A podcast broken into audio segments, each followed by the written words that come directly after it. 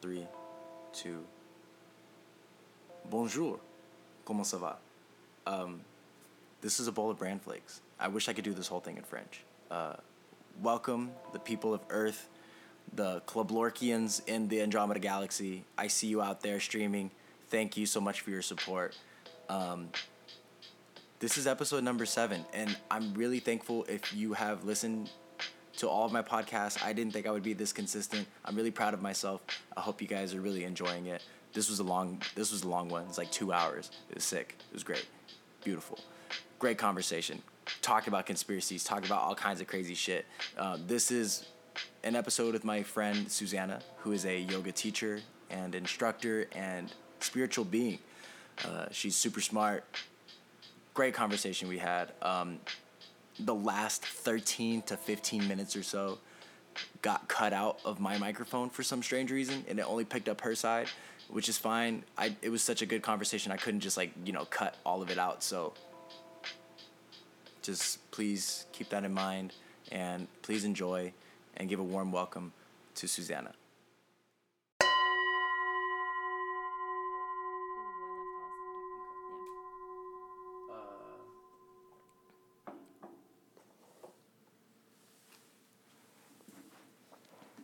So I didn't know that I was a guru. you didn't know, you didn't know you were a guru? No. That's one of my questions actually i had for you. This is going to be great. Good. is my alcohol over here? Yeah we've got alcohol in our systems. Everything is oh. rocking and rolling. Yeah. and i'm just going to say the intro right now where i'm lighting the palo santo but Perfect. this is a bowl of bran flakes a sporadic dialogue of notions feelings and unsolicited opinions best accompanied usually by a bowl of cereal but we don't have We don't have cereal today. we don't, we don't have cereal I What in love the cereal. world? do you like cereal are you a cereal person Um, I like granola, and that sounds very granola of me. Like with but yogurt or like... no, I like it with milk. oh, okay Yeah, I've never actually tried that, like, because that's like dry cereal or I don't know. Yeah. Yeah, yeah. I don't know. There's so many amazing granolas out there. I feel like there's there like- is. I yeah. have some I mean, granola in the so cabinet much. right now. But I, I don't know. I wasn't like a big cereal eater when I was younger. Um, I like raisin bran actually. Speaking of bran, Speaking of, oh, you like raisin bran? I don't actually like bran flakes. but That's. have you had raisin? I'm sure you've had raisin bran. I almost bought some today. They were Yeah. having a crazy sale at Sprouts. Well, we It could was have like- started with it. Shout out to Sprouts. This uh, podcast is actually sponsored by Sprouts. Um, you wish. Buy one get one free cereal right now. Sprouts is actually amazing. It's down the street. That's why I have to go. That's why I go there. exactly. I've been there. It's great. You oh have the yeah, La Mesa yeah, one. yeah, Yeah. the La Mesa. I don't want to give people away. I don't want to tell people where I live, but Oh, if you know if you know where I live, you know where I live. That's okay. oops. Sorry, I said the You can come rob me. I have nothing. It was hard enough to find his place. Don't worry, no one's gonna find you. Exactly. yeah. Um, I'm actually gonna pull up my notes, but I this have is- not prepared at all, so I have no idea. I think you are a good conversation uh, haver. I don't know what else kind of word I can say, but you're just good at like bouncing off of whatever we're talking about. Yeah. So, like even at what we were talking about just like before before this, so it was like perfect. I, I feel like I'm one of the things that I'm really good at is like bouncing from topic to topic, but something Yeah. that as, as I've grown, I've realized that like my I really like tend, tend to be like a pretty impatient person. So for me, like I wanted to like go deeper into some subjects and like kind of like learn more because I feel like it's really easy to like accumulate a bunch of surface level information about things Yeah. but like i feel like it's amazing and it like really inspires me when someone has like a, a depth of knowledge about something where they were like i really want to know more about this and they like went super deep and like learned everything that they could about it so Yeah. that's something that i like aspire to do in like some areas of my life and it takes like discipline and like patience because learning something thoroughly like takes a lot of effort so It does. Yeah. There's not a lot of patience in this day and age right now, Yeah. especially with our generation. Most people I know, myself, I, I'm guilty of it as well, Yeah. is just waiting for our turn to speak, let alone actually listening intentively with purpose. Mm-hmm. Yeah. You know, listening to someone to actually being able to repeat what that person said to you in a way that makes sense to you in a way that you know what I'm saying like Totally. and that's something that um like Jordan Peterson the psychologist I, I think you know you, I think we've talked about him before but uh like he he says like a good way to kind of practice how to actually actively know that you're listening to someone is repeat back what you said to them have Mm-hmm. them agree on whatever you re- i think the word is re- retorted or Mm-hmm. you know re- re- reinstated to them and and then that's how you can create like a like a productive argument with someone like let's say it's like you're like in a relationship or something and you guys are having a constant argument about something Yeah. to have them say something, repeat it. You know, you repeat it back to them, and then they accept that what you said, and they accept. You know, it's it's a understanding on both ends. Yeah. So there's no gray area. It's really really understood, and that's something like I really try to do with Yeah. with even with Jess. You know, I try to I try to. I'm really I'm a bad listener. I'm Yeah. really I get really spacey sometimes. So Yeah. So this has helped me a lot actually. Well, the I feel like it's like I feel like reactivity is something that's like so easy, and especially right now with everything going on, and I feel like that's the basis of like a lot of our misunderstandings and like more like trying to shift to nonviolent communication is like really challenging because I think that our ego and our natural state is like to be reactive to things. So hundred percent. like whether you're I mean, it doesn't even necessarily have to be a tense situation, but like actively pausing and like also actively listening are like super challenging. And I especially think that with our attention so all over the place with everything and like the amount of things that we're inundated with every day, it's like, I mean, I'm certainly like not good at this because I catch myself being reactive all the time. And like, especially in my relationship too, like, Sure. it's really easy to like want to be right or to like you know react instead of like getting to that place where you're like where wait this person like actually loves me this person cares about me with a lot of our interactions like the person that you're talking to like actually does care about you so i Yeah. think the ego wants to just react all the time and that's like Yeah. the difficult thing and I think that that's just like goes into like the Newton's laws of thermo- thermodynamics is Mm-hmm. kind of like the whatever energy you give out has an equal uh, energy in, in on the receiving end. 100% You know, so like if you're jumping off of the ground, the earth is equally pushing up off of you just as much as your legs are pushing up off of it. So everything has an equal and opposite reaction. Mm-hmm. Yeah. So and that's just like Right. even in the metaphysical world, like Mm-hmm. That definitely. And I'm this is so exciting. Like I'm so excited to like talk about this shit because like you- you're a person who I know likes to, who likes to talk about this type of shit. Yeah. And it's just like, um, yeah, the reactivity side of m- most of us nowadays, um, we're so sensitive right now. Mm-hmm. In this time, I mean, let alone even in the last like four years, Yeah. we've been under such a stressful, like we're like a balloon, like on the you know you keep blowing up a balloon right to the point where it's about to explode. That's where society is right now. Yeah. And it's like we all know that pressure when you take a balloon when it's so full and you squeeze it and you keep squeezing it and you can see it like kind of like like like baking like baking bread like over twine. You can kind of see it just like consuming that and then it pops. And it's like mm-hmm. that's what's going to happen to society at some point, but that mm-hmm. happens periodically. Like I feel like all these all these fucking protests and shit. Yeah. It's just constantly little bubbles just popping. Mm-hmm. How do you feel about some of that stuff? I know you've been to some of the protests. How do you feel about this this overwhelming anxiety right now, and how have you contained yourself in that?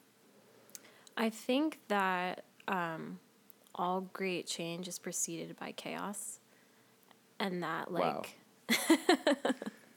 no, but I think like I think honestly like while I originally like in the beginning like of this year when everything was happening, I got super anxious and like very caught up in everything and like again going back to that like reactive state, just like you know, not only like COVID, but just like everything going on with like racial justice and just being like, what's my role in all of this? Like, it just seemed like everything is like breaking down. And I think that the thing about like things have to break down, like, we have recognized through all of this that the system itself is broken and that we have systemic change on a huge level that, that needs to happen. Yeah.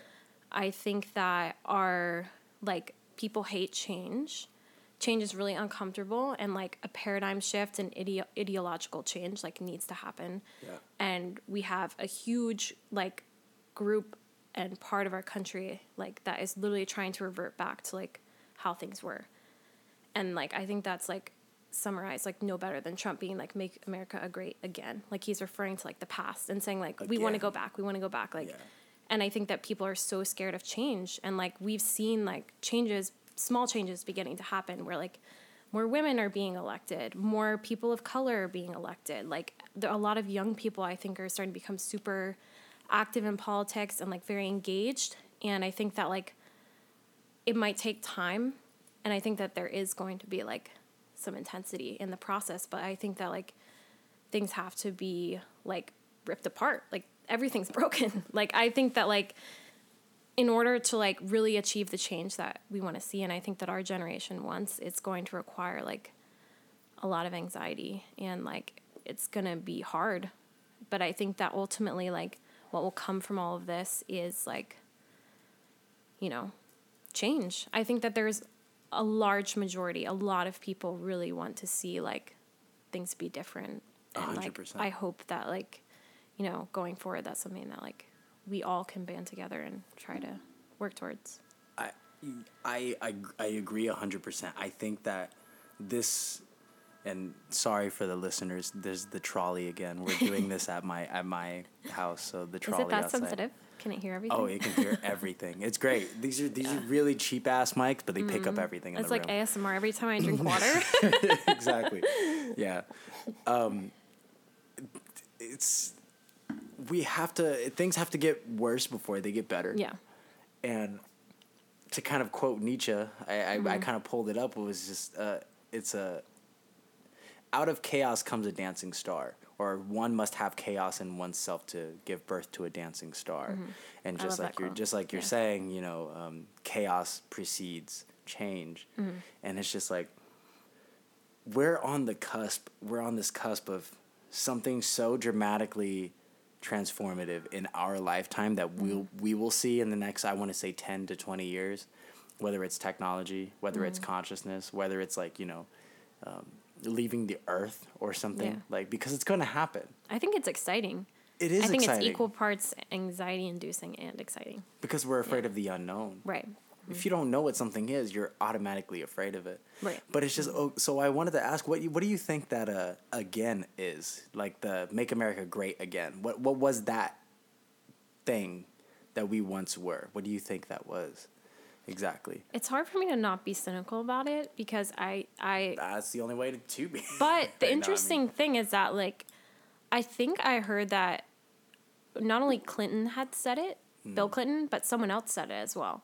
So Trump is not the first person to use this as a campaign slogan, yeah but it's just hard for me to not think like I I just think that like you know, something that kind of made me think about it today is as I was listening to like the Supreme Court hearings for Amy Coney Barrett and Trump is trying to rush through um, a nominee for the Supreme Court, so it'll be a six-three majority in favor of con- the conservatives.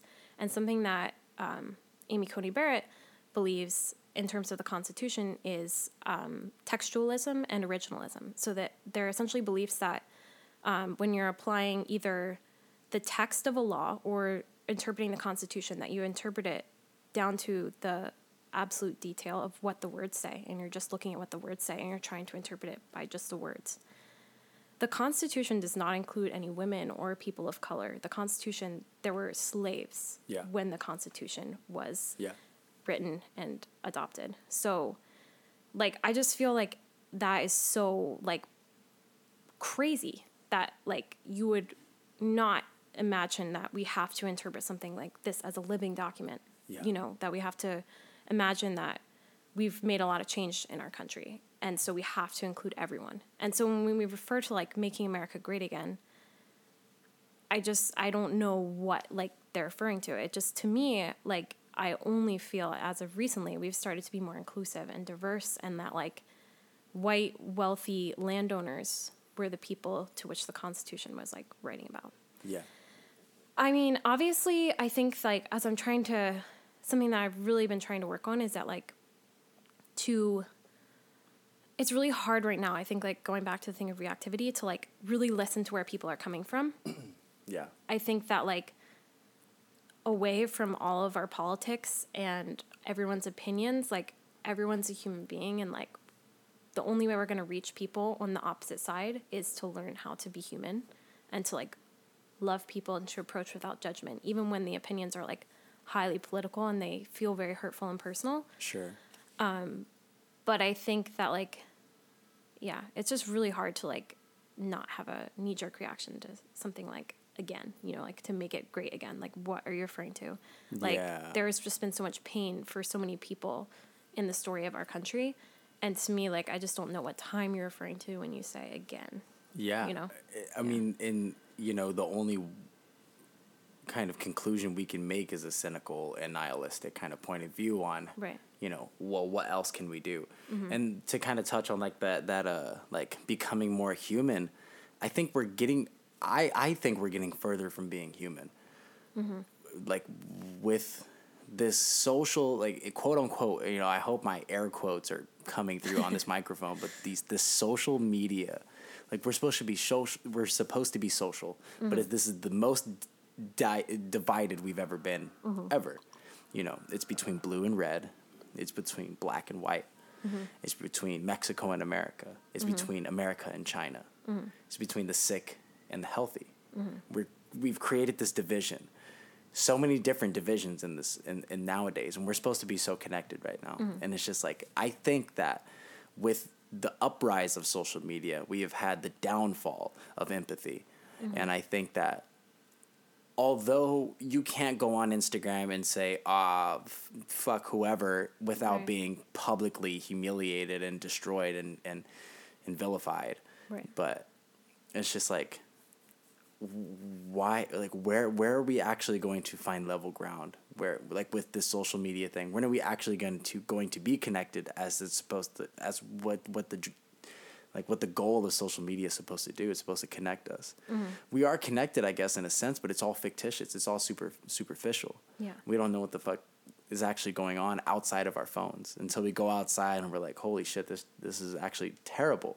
Mm-hmm. And we see all these good things that we're seeing. Everything that we see on on Instagram is all zeros and ones. Through that screen, all we all we see is is binary code. Mm-hmm. So it's like, how real can it be? How I can make up a I can make up all these fake facts and all this that and the other about you know what's happening in in in the in politics, but it's like, who's gonna fact check it? Nobody that that is a little bit off topic, but like in in the terms of like that's how I feel about To social me, media. that's not off topic. okay, no, yeah, no, but it's just like I feel I mean, like I love talking about stuff like that. I just Yeah. feel like people are becoming a lot less empathetic, and I think I mean not to really go off on a tangent, but we could talk about AI stuff as well, but like Yeah. robots and like how that's actually progressing, like in today's it's not like super far fetched to think about that stuff. Like it's right around the corner. AR, VR, I mean, if you see the shit. stuff that Elon Musk is doing, it's like it's so crazy. It's crazy. it's amazing, but it's crazy. what's it called? Neuralink. Neuralink, yeah. Yeah. It's amazing. I think it's amazing.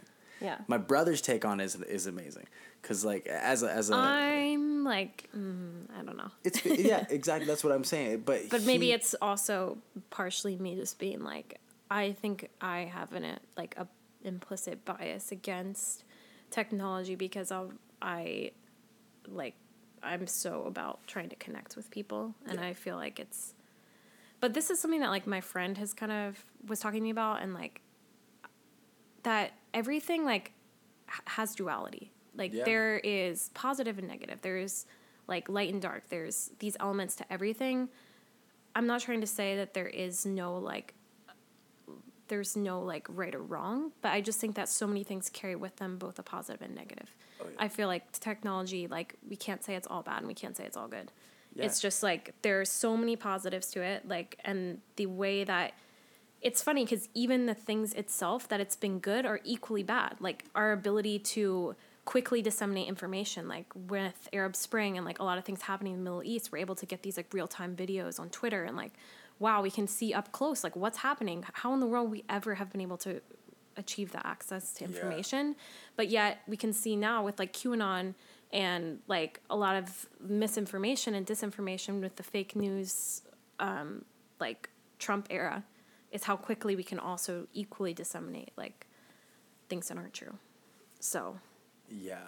so it's just like everything has a positive and negative and like I think also something that we're trying to figure out is because it's so new, we don't know how to regulate it. And I think people are have a knee jerk reaction to like wanting to regulate it because they think that it's going against free speech.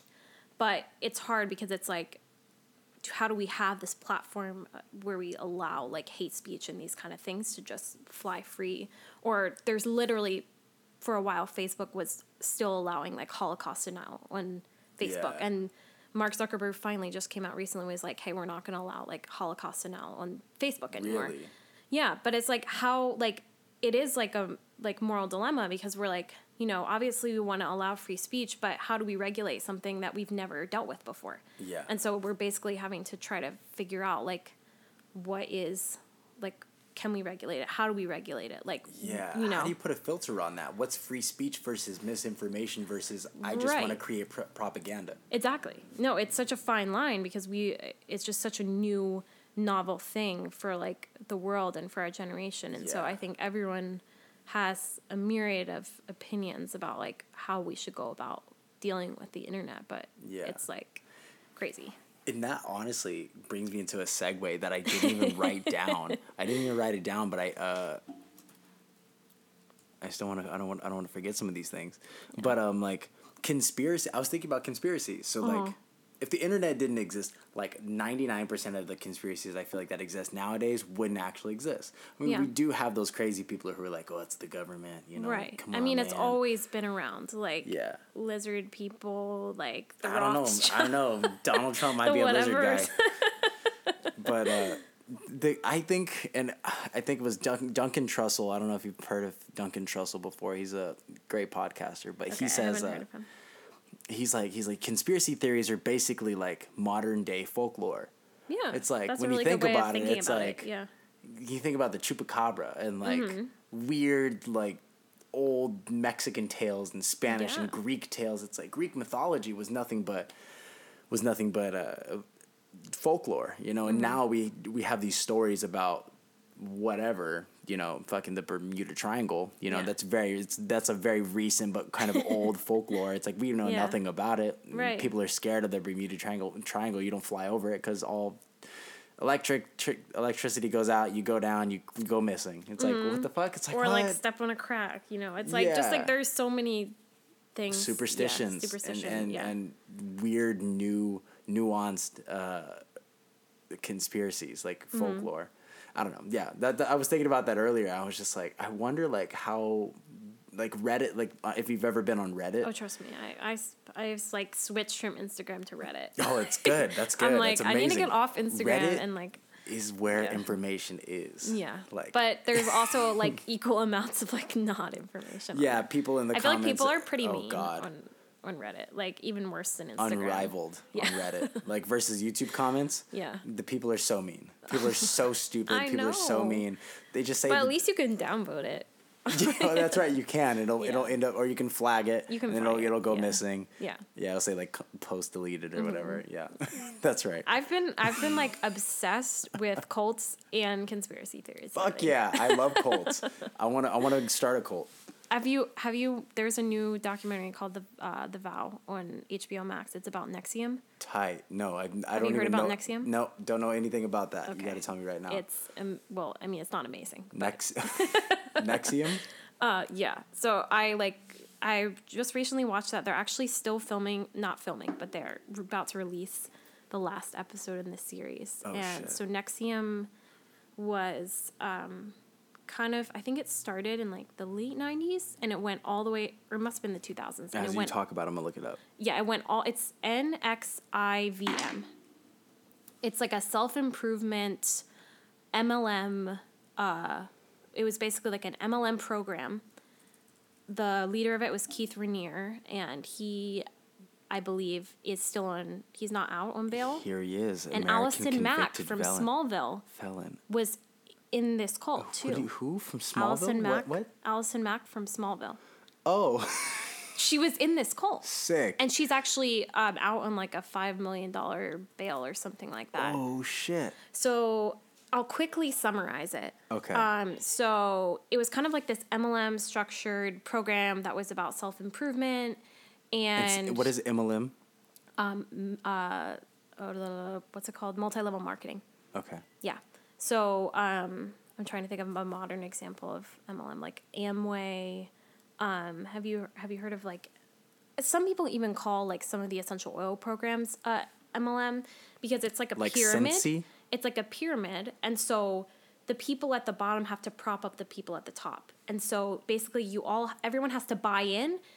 And a very small I see. minority of people make a lot of money, It says and most people are losing referral. money. Yeah, so it's just the referral. like program. even Mary Kay is essentially like a Yeah, yeah, like yeah, a yeah. MLM. There's a company called Verve back in the day. Yeah. that was like an energy drink company. I tried. I almost got rid, or Vector Mm-hmm. Recruited into them. Mm-hmm. Yeah, like the knife company. There's a lot of companies. So like they that. have to recruit people to keep a lot of people at the bottom so that that props up the people at the top. Yeah, yeah, yeah. Normally most of those companies, like the people at the top, there's only like a couple people that ever make a lot of money. Yeah. But they're always advertised as like, look, I got a car out of this or I went to this island or whatever.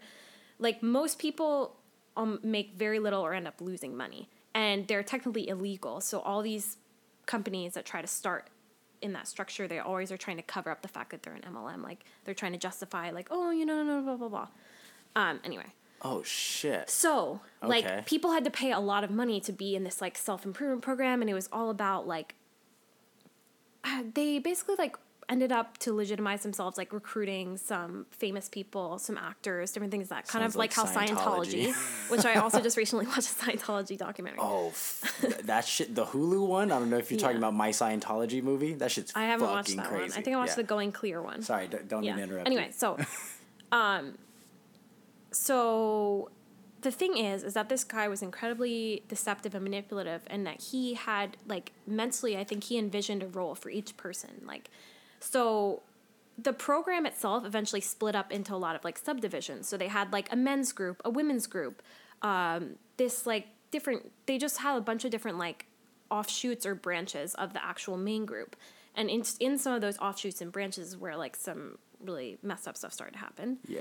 And there was basically like a sex cult where they were trafficking girls, they were calling like master and slave, they were Oh, branding shit. girls, all sorts of really crazy stuff. And um, the guy himself had created like so many relationships with people that a lot of people like even when stuff started to come out they kept trusting him because he was like so um, like he specifically cultivated relationships with certain people i think in order Yeah. to like and was shielding information from people that i think he knew like this person i can manipulate this person i might not be able to manipulate and he was like so um like evil like in the way that he was like keeping information and there's just like so much messed up messed up stuff going on but it's like Yeah. very interesting and like psychologically and i think like you should definitely He look must have been a more. really smart person because people, like who, like someone like Hitler, like Right. who can who can say things in a certain way, or Trump.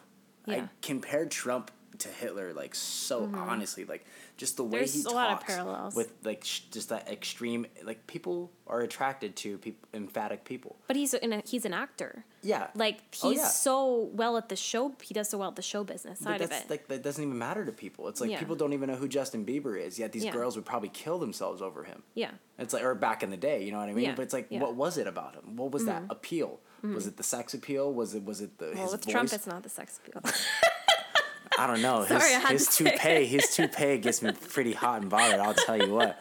that Trump. tan though God damn that that red tie. when he's he's suited up, oh man.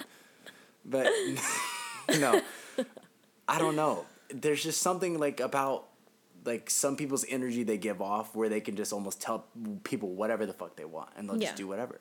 yeah I feel like that's just with most cults, like the like the Jonestown cult. Yeah Like that shit was crazy. It's like i don't know about that one the the drink the Kool Aid one.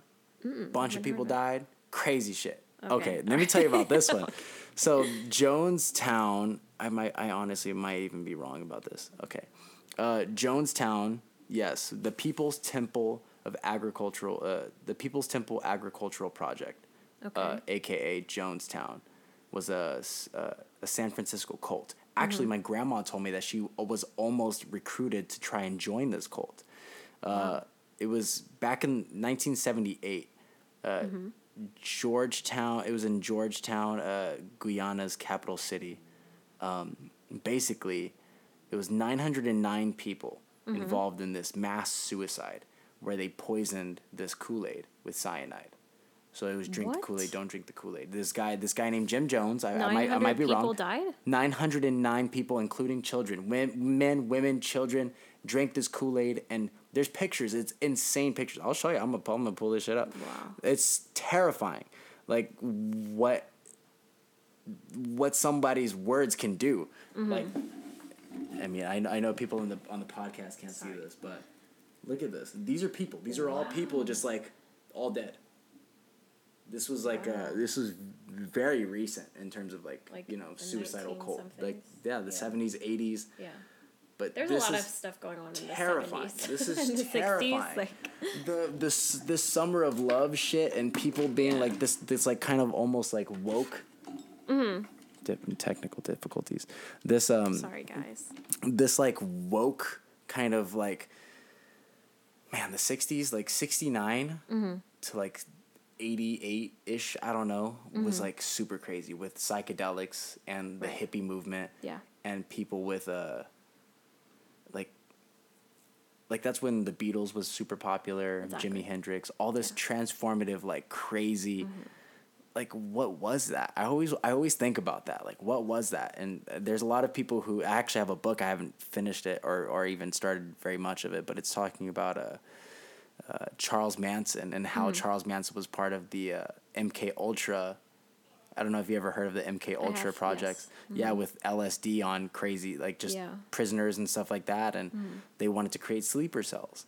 And Mm-hmm. I think that a, this is just my conspiracy. I love conspiracy stuff, but I think a lot of like school shooters and people who just go insane and just start killing people are sleeper cells. And I think that they're created by I don't know which government, but a government, maybe it's ours, maybe it's someone else's, that just like do this crazy shit. Like we don't know any information about these people. Let's say the Sandy Hook guy. I did a lot of Sandy Hook Mm-hmm. I information. Like, also back okay. Yeah. I'm not a conspiracy theorist. Sorry, I'm not I'm- a I just went on conspiracy a theorist tangent. anymore. okay. However, I did research a lot about Sandy Hook because that I remember that one coming out and being like, wow. it's it's nuts. It's Yeah. hard to look away from that shit. Mm-hmm. Like because it's like, well, first off, it's a, it's a shooting that involves children, so it's like Yeah. catches your attention. You're like, oh my god, that's awful. But you start to look into it, and you're like, me, I still don't know what the fuck to believe with that. Yeah. It's terrifying. I feel awful for thinking that, but it's just like, mm-hmm. who? How am I supposed to trust anybody when the guy who shot up the school was named Adam Lanza? Mm. There's like no information about this kid. This was 2012. Mm-hmm. 2012, Facebook was around. All this shit was still like, you know, social media existed. Yeah. But it's just like, we don't know anything about any of the kids that were there. Like, we don't know anything about Adam Lanza. Mm. I think that sometimes like people, some people, maybe not him, but like some of the shooters, like the Las Vegas shooter, maybe he was a sleeper cell. Maybe he just like was pumped up with so much drugs and then was convinced later on in his life that he's gonna commit some crazy horror act by because he had some trigger in his mind. You know, they say a, a certain mantra to him, and then he goes crazy and just starts killing people. There's people who I don't know. I, I don't know. Is that too far fetched to think about? is that is that too crazy? for for me like i think there is a healthy and an unhealthy amount of skepticism like Yeah. so i Yeah. think that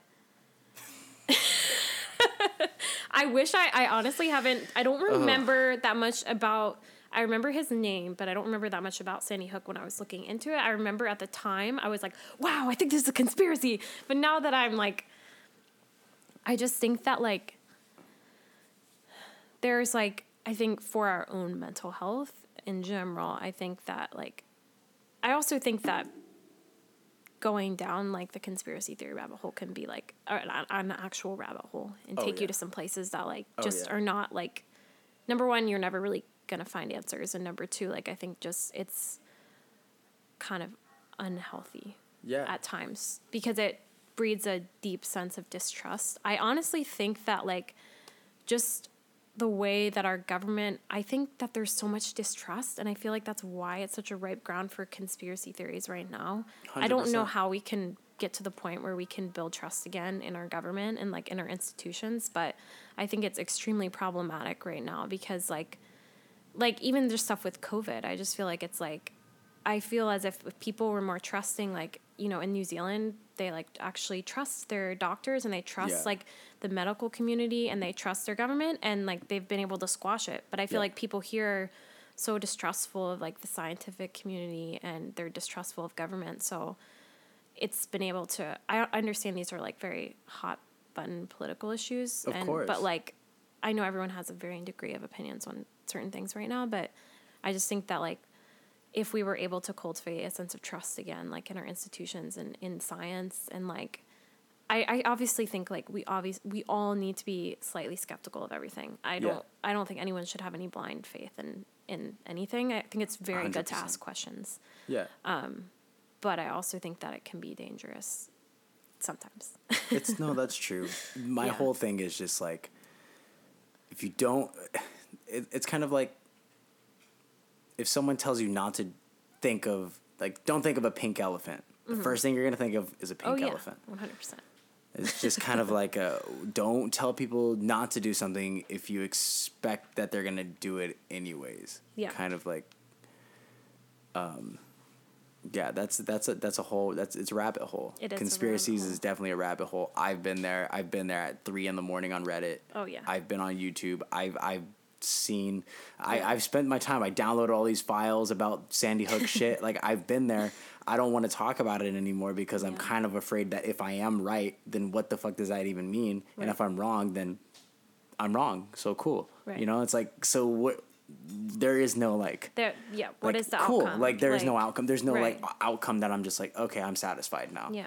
So it's like, what's the point? But that's why I think like even like how QAnon has been so successful and that like you know the whole Pizzagate thing?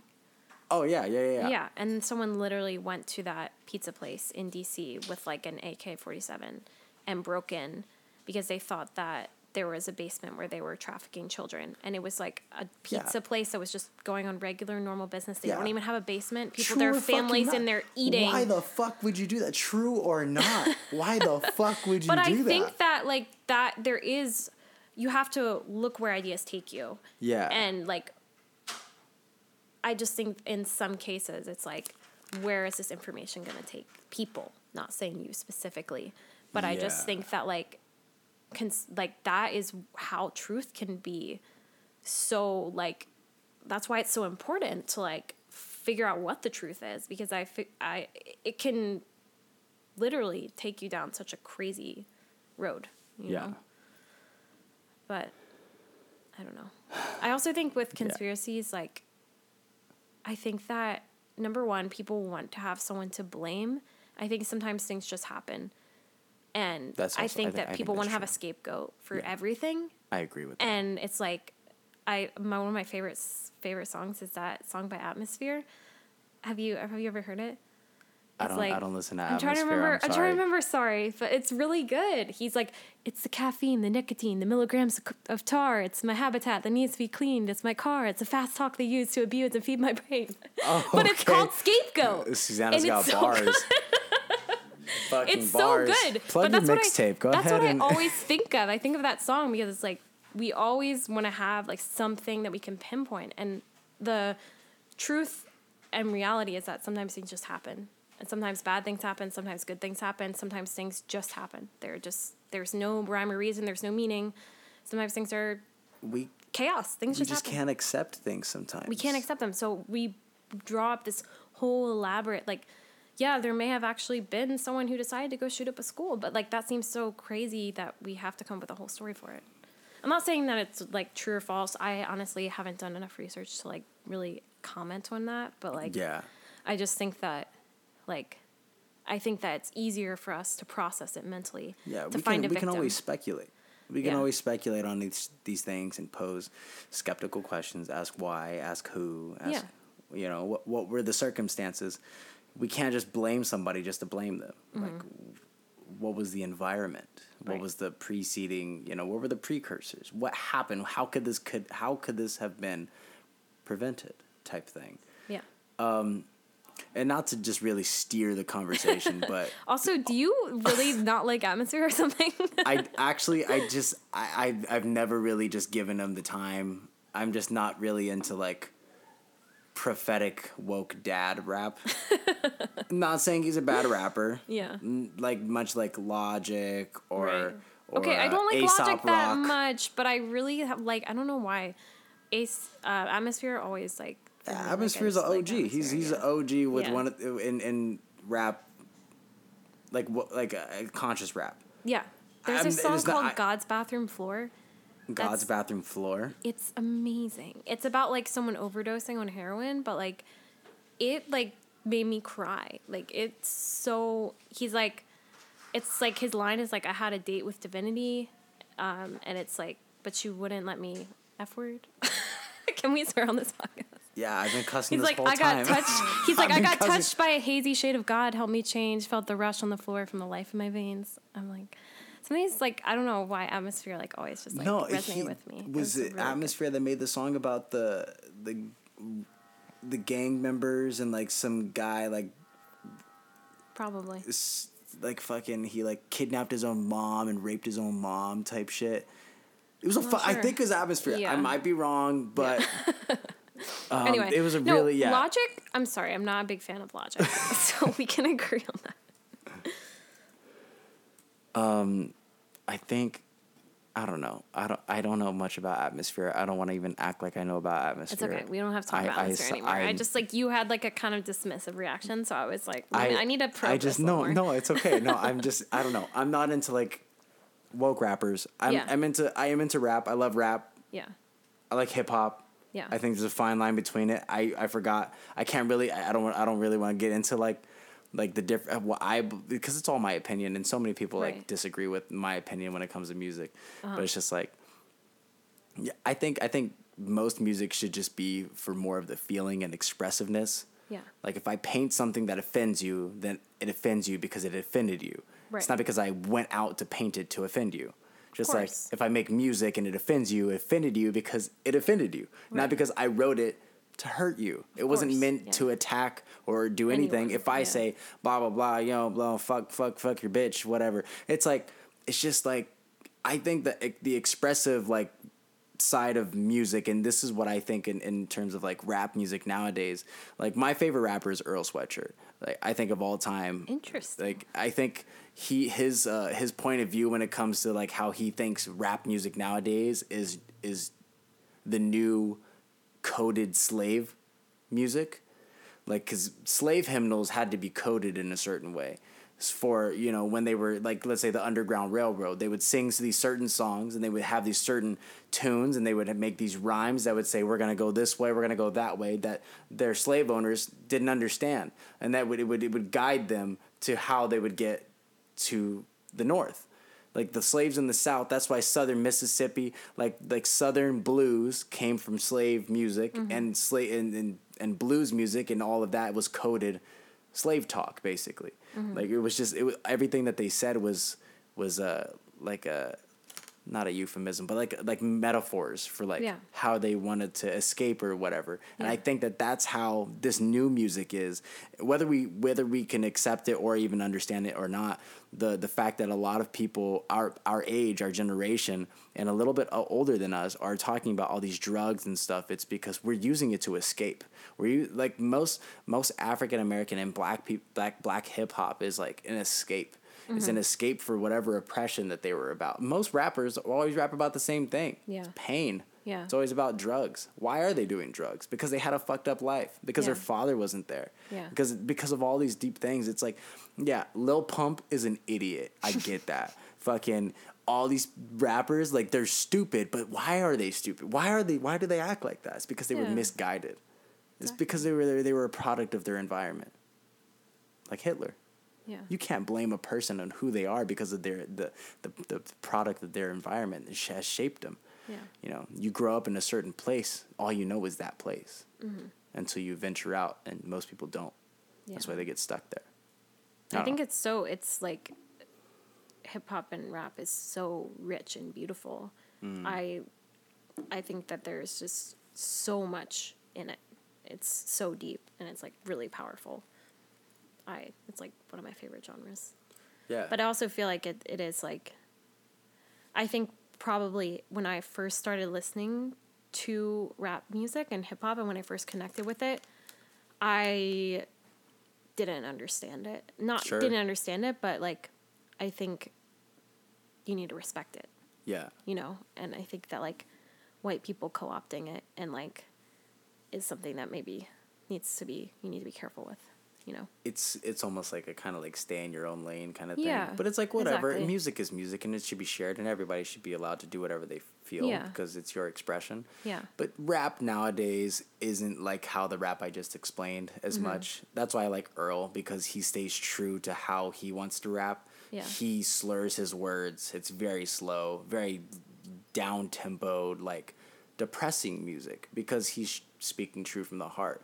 And then you have somebody like Lil Pump who just all he, only all he does is talk about lean and it's like as true as like I was I was saying like he's using that as some type of uh, pick your poison kind of like that's his therapy. Yeah. It's like okay you could have wrote it another way. I think a lot of the music that's on the radio is just for making money. It's not actually the coded, you know. Oh, like yeah. like I'm saying, like Earl Sweatshirt like doesn't really have a big following anymore like he used to. Yeah. But I a- feel like a lot of artists too, like they it is about making money and like they're probably not they're just doing whatever they should be producing to be the most successful. It's and it's not really about like being creative or being true to themselves or being 100%. authentic. It's just about being like a whatever image needs to be Yeah. like put out there. Yeah. Yeah. Hundred percent. Yeah. Um. So let's. I'm gonna, Reel I'm gonna, I'm gonna, I'm gonna reel this back in because what I wanted to get to okay. was I wanted to talk about fucking yoga. Okay. And you're you. Wow. What do you define yourself as? Do you call yourself a yogi? Is that an offensive word? Yeah, I do. no one should call themselves a yogi. I don't know. I don't know what word to use. So you tell me. I want to know about um, your yoga experience and how you started with that. And I also want to know about how you've grounded yourself in a time where everything is so up in the air. Yeah, one hundred percent. Um, so I started listening to. I'm gonna fix my headphones because I feel like no, they keep like they're probably hella uncomfortable. Yeah. Yeah, that's better. yeah, that's cool. Um. Anyway, I so I did I danced when I was younger for like four years. I did ballet, Mm-hmm. and then I like I was just always like kind of inflexible and like I wasn't like very graceful, but I always loved dance. So when I went to college, I was like, I want to try modern dance. Like I want to do something that feels more fluid and like creative. And I like really struggled in that class because like I had all of that like like be poised like kind of like in my nature from like ballet and like trying to like loosen up and relax was like really hard for me Yeah. but some of our warm-ups were yoga like our my modern dance teacher and so i was kind of like what is yoga i was just like interested and when i went home that uh, semester i went like found this local yoga studio and went and took a class and i vividly remember the first class that i went to and i think that a lot of people don't like always have this experience on their first t- like time in class Yeah. but I literally felt like I was high after class. Like I went home and I like started drawing and like writing and I just like Wow. I think I always was like I always wanted to be like the smartest. I was very cerebral and like like intellectual and like I always really prized like the mind. I think it's just like something to me that I Yeah. I think I just like lived in my mind and I never knew that there was like another way to exist and like how to be embodied and like how to be present. And so I just like didn't know that there's a way to actually like slow your mind down. And so like I think without having words for it, I think I love that phrase is like before you like had the words to like describe it, something, but you were already Yeah. feeling it. Like you Yeah. didn't really know how to like explain it, but like you were living it. Hell yeah. And so I think I was just like, what is this? So then I actually went to that studio for several years and I just started attending that Do you studio. want to tell the name or what was it Um, called? Yes, shout out Eastern Shore Yoga. actually, Eastern Shore Yoga. Eastern Shore Yoga. Actually, one of my friends. Um, so the teacher there was like the most inspiring. Her name is Dee Dee McHugh, and she was the one who Shout out. encouraged me. Also, another shout out. But she was the one who encouraged me to go get my yoga teacher training. But actually, one of my friends actually now has taken over that studio, and she's amazing. And she's like my age, and we actually went to college together. And she took over that studio and is running it now. So if you happen That's to so randomly be in Maryland, she's really cool. And you should check out this yoga studio. Eastern. What is it? Eastern. Eastern Shore Yoga. Okay, in Maryland. Yes, in Maryland. Tight. So anyway, this teacher, she was like, she I think she could just see how um like into it I was and how committed I was. Yeah. And she was like, I really think you should go get your training. And I was like, "I really like I don't know. And so she literally like gave me a yoga mat. She gave me all the books I would need like for the curriculum and everything. And I went to North Carolina to Asheville to get my yoga teacher training. I did a 30 day intensive 200 hour training.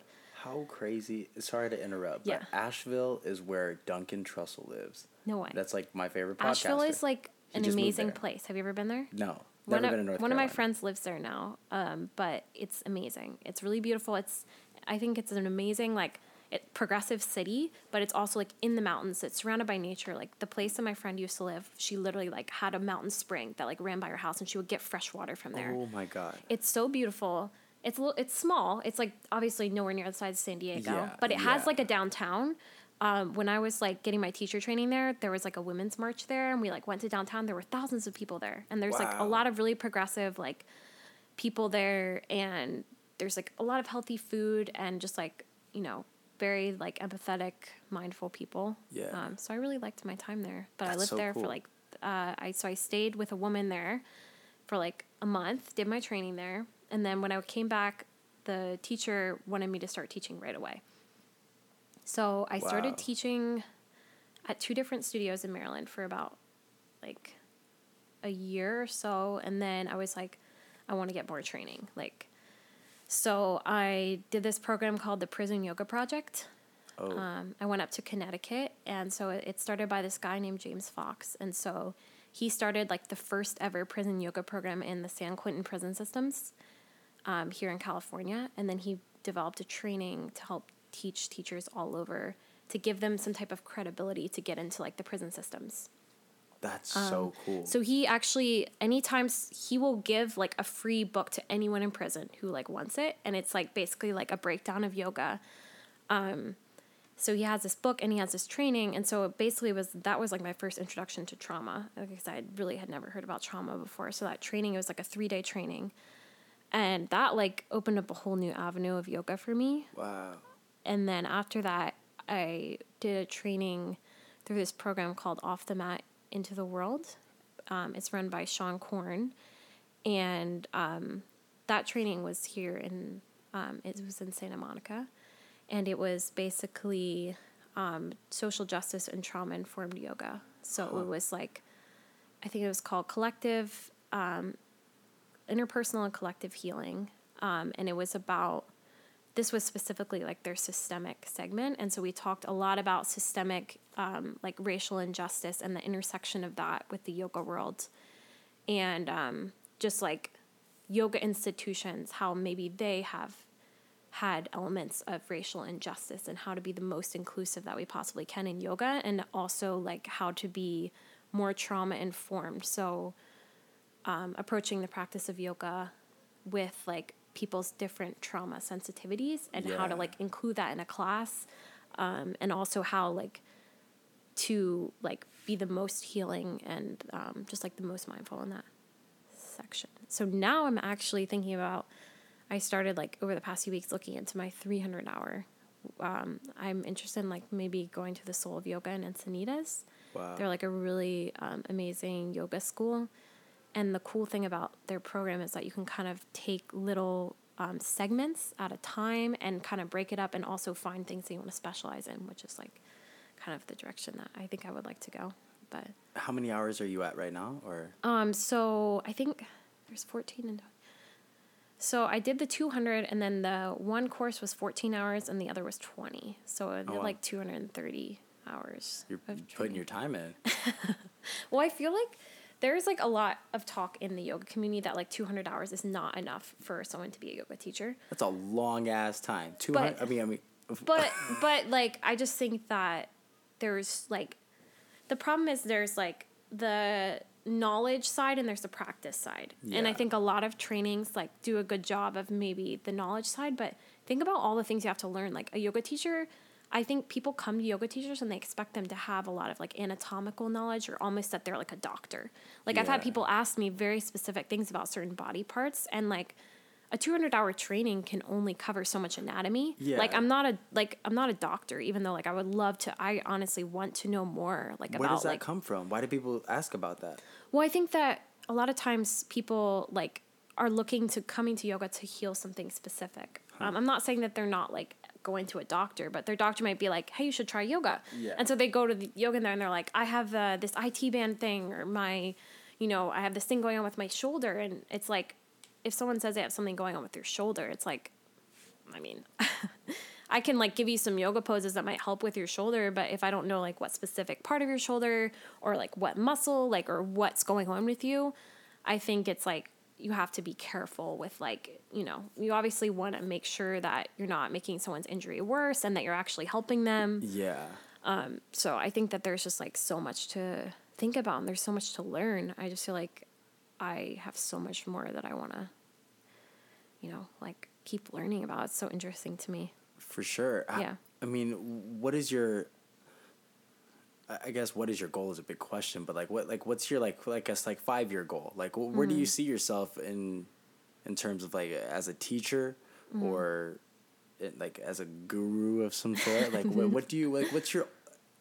Maybe not your ultimate goal, but like what do you what do what do you want to be? Ideally. I think that's still what I'm trying to figure out. I think that for me, it's been. I, I think something that they talk about in like trauma work, or even as therapists, it's like people are drawn to that because of their own pain. Yeah. They're drawn to like learning about these things because they're like, so, even if it's in their like subconscious, they're trying to understand themselves. Yeah. I think that I was drawn to yoga like because of things that I've been through in my life and mm. like it was so powerful and healing for me and I didn't even at first it wasn't like that it was selfish but I just never even imagined that I would ever teach like it wasn't really something at first I was just like I want to learn more about this it was never really per, I never went into it even my training I didn't go into it with the intention of like I'm going to go be a yoga teacher it was more just like I want to understand myself and I think it was so like I think that I realized like when I did teach, like that it was impactful. And I think I noticed like, wow, this does like help other people too. And like I think it's a hard balance. Like I think that at times I felt like I haven't like really gotten to where I want to be yet. And like I didn't feel authentic being a teacher. Sure. Like in certain like especially back in Maryland, like some of the lifestyle I was living at the time, I was like, I don't really I did take it pretty seriously and I was like, I want to be living like what I'm teaching. I want to be living what I'm like I want to embody all these like maxims and ideas and philosophies and these things that I'm like trying to teach and tell other people to be. It's like, am I being that myself? Like, Yeah. I really want to like feel authentic in that way. I think that I've always like been, I think that like through certain things like with my family and kind of seeing things with like the jail and the prison system, like the criminal justice system and I was in like a debate league and we debated about the criminal justice system when I was in high school and that really like sparked my interest and I learned so much about it during that year. And then also like watching my sister like um, go in and out of jail, I think it just really impressed on me. Like I that's why I did like the prison yoga training. But I also think like homelessness has been something that's like really touched my heart and especially being out here. I think that like I've never really been super drawn to teaching in like a traditional studio, even though I have, but I haven't really figured out like what that looks like for like teaching outside of it. Yeah. There are a lot of programs that are kind of already doing it. And so I'm kind of trying to figure out like, do I want to affiliate myself or like help in like some other program? Do I kind of want to do something on my own? Like, Yeah. I think I'm still trying to figure it out. And I also still want to like continue to like develop myself and like really fine tune my skills. And like, Yeah. I think in my younger years, I kind of just like jumped to everything. Sure. And now as I'm getting older, I kind of want to be like, I want to actually be like, not an expert, but I just want to like, because we're never an expert. Like we're always learning. Yeah. And so I don't ever want to like prevent myself from doing something just thinking like, oh, I could just be better. I could just be better. It's like you have to start at some point. Yeah. Um, but I just think I like have so much that I want to do. Yeah, I think that right now is like the best time. Yeah. Like, so many people are are hungry, like myself included. Mm-hmm. Yeah. In this time right now to just feel connected to something. Yeah. Where we just feel so disconnected, so ungrounded, and everything is just so shitty right now. Like Mm-hmm. it, it really is. Like with presidency and COVID and like we have no so idea what's happening. It's so overwhelming Yeah. and like in you know not not to like really just talk about myself too much but like just i really wanted to find more of the spiritual side of me, and Mm-hmm. I know I, I know people you know like yourself who have found this avenue, which most people just don't go down because they're just like ah it's hippy dippy, you know. So many people are so judgmental about that. Yeah. And I kind of wanted to ask like to explain a little bit more about like spiritualism Mm-hmm. versus religion versus um, like I don't know like metaphysical and and I- don't I don't really know how what I'm asking but exactly Yeah. but like like what can you explain about like dharma I guess and like and karma and like all of Mm. that stuff and like how you've connected to the spiritual side I think that like I honestly can say that I have, it's funny because we've talked about this before, but I was raised like very um, Christian and I was homeschooled and like I I love my parents, but I was like it was very very strict like listen to hymns, like wear skirts like Yeah. below your knee, like just like never talk to a guy, like just like really kind of extreme. yeah But honestly, as much as I love, I still love church. I haven't really been to church in a while, but I still like, I'll watch like sermons and different things like that. But I honestly felt I learned more in a yoga class about God than I did in a church. yeah And I think there's a huge problem with church not knowing how to reach out to young people today. And I think that young people don't find religion relatable. I think Yeah. it's very like moralistic, legalistic, like liturgical, just like very I'm not saying that the church needs to like engage young people, but like sure I just feel that it's like it's very unrelatable to so many people, and Fuck, so it I should think. be like engage young people like it's very old but fashioned it, right but yeah, I just feel like it's like the truths are so life changing and they're so relatable to everything that we're going through right now. Yeah. But yet, like the way that the church has alienated so many people, I think is just so damaging. I think that Christianity, especially, has alienated people from so many different walks of life when that's not who God is and that's not, I think, what the intention like behind it is. And so I think that like my parents, my dad was like really upset when he found out I was doing yoga really because I, I think that there's like any time we don't understand something it's really easy to judge it if you don't understand it you're it's so easy to jump into judgment or like so i think it's just like from someone like my dad like he's never going to do yoga and he's reading some article online that like ooh it's like brings in the demons or the spirits or whatever and it's like yeah. or whatever people have the opposite opinion or it's like oh it's just a bunch of hippies and like does it even do anything it's like until you actually experience something you're just going to have a conception of it you're going to have no idea of what it's actually like. Yeah and i think that like kind of like how we were talking earlier and like um this writer and franciscan friar who's really inspired me recently richard rohr is that he talks a lot about how we create a god who looks a lot like ourselves. Yeah. And I feel like um, we can't. We have a really hard time conceiving what God is like, sure. And we try to we make God into a human, and so we have all these ideas like, ooh, God is a man, and God does this, or God likes that, or God's you know, and we're just we're placing these human conditions on God, where God is so beyond human conditions. God, none of these labels or these judgments and these, you know, aversions and the things we cling to, like none of those things, those are all outside of the realm of like who God is. yeah And so I just think that like the church, like this like white Anglo-Saxon Protestant, like these men who have these traumatic, damaging relationships with their family created this traumatic, judgmental God who's angry. And that's Yeah. like who they envision God to be. And I think it's been incredibly destructive to like the history of the church and that we envisioned and portrayed God to be that. Um, so I think I'm kind of figuring out and finding my way. Like, I really like, kind of like I mentioned earlier, that Richard Rohr talks about um, contemplation, which is basically like kind of taking some of these Eastern ideas of like meditation, Yeah. prayer. Like, prayer is not meant to be like, I'm putting something in the little gumball machine, I'm going to get something out. It's like, yeah prayer is supposed to be more like meditation than it is supposed to be more like writing a list for God and sending it off. Yeah, what a way to put it. Yeah. really, like that's not what I think that everyone had this not everyone, but just like my idea of what prayer was was like, okay, God, well, keep me safe and take care of me and okay, well, bye. yeah. And it's like the practice of like he really talks about like how can the mind that's so ego driven even conceive of something like God?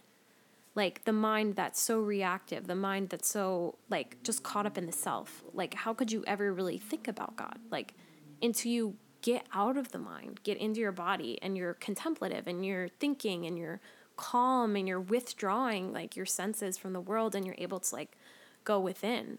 And I think like that's what I achieved through yoga. And that's like in Shavasana at the end of like a yoga class, like I felt God more than I felt in church at times because I just felt like I was like so calm and able to like actually receive and listen and like be present and like that's when I've like been able to hear God and like feel God versus like when we're running around so caught up in our everyday lives.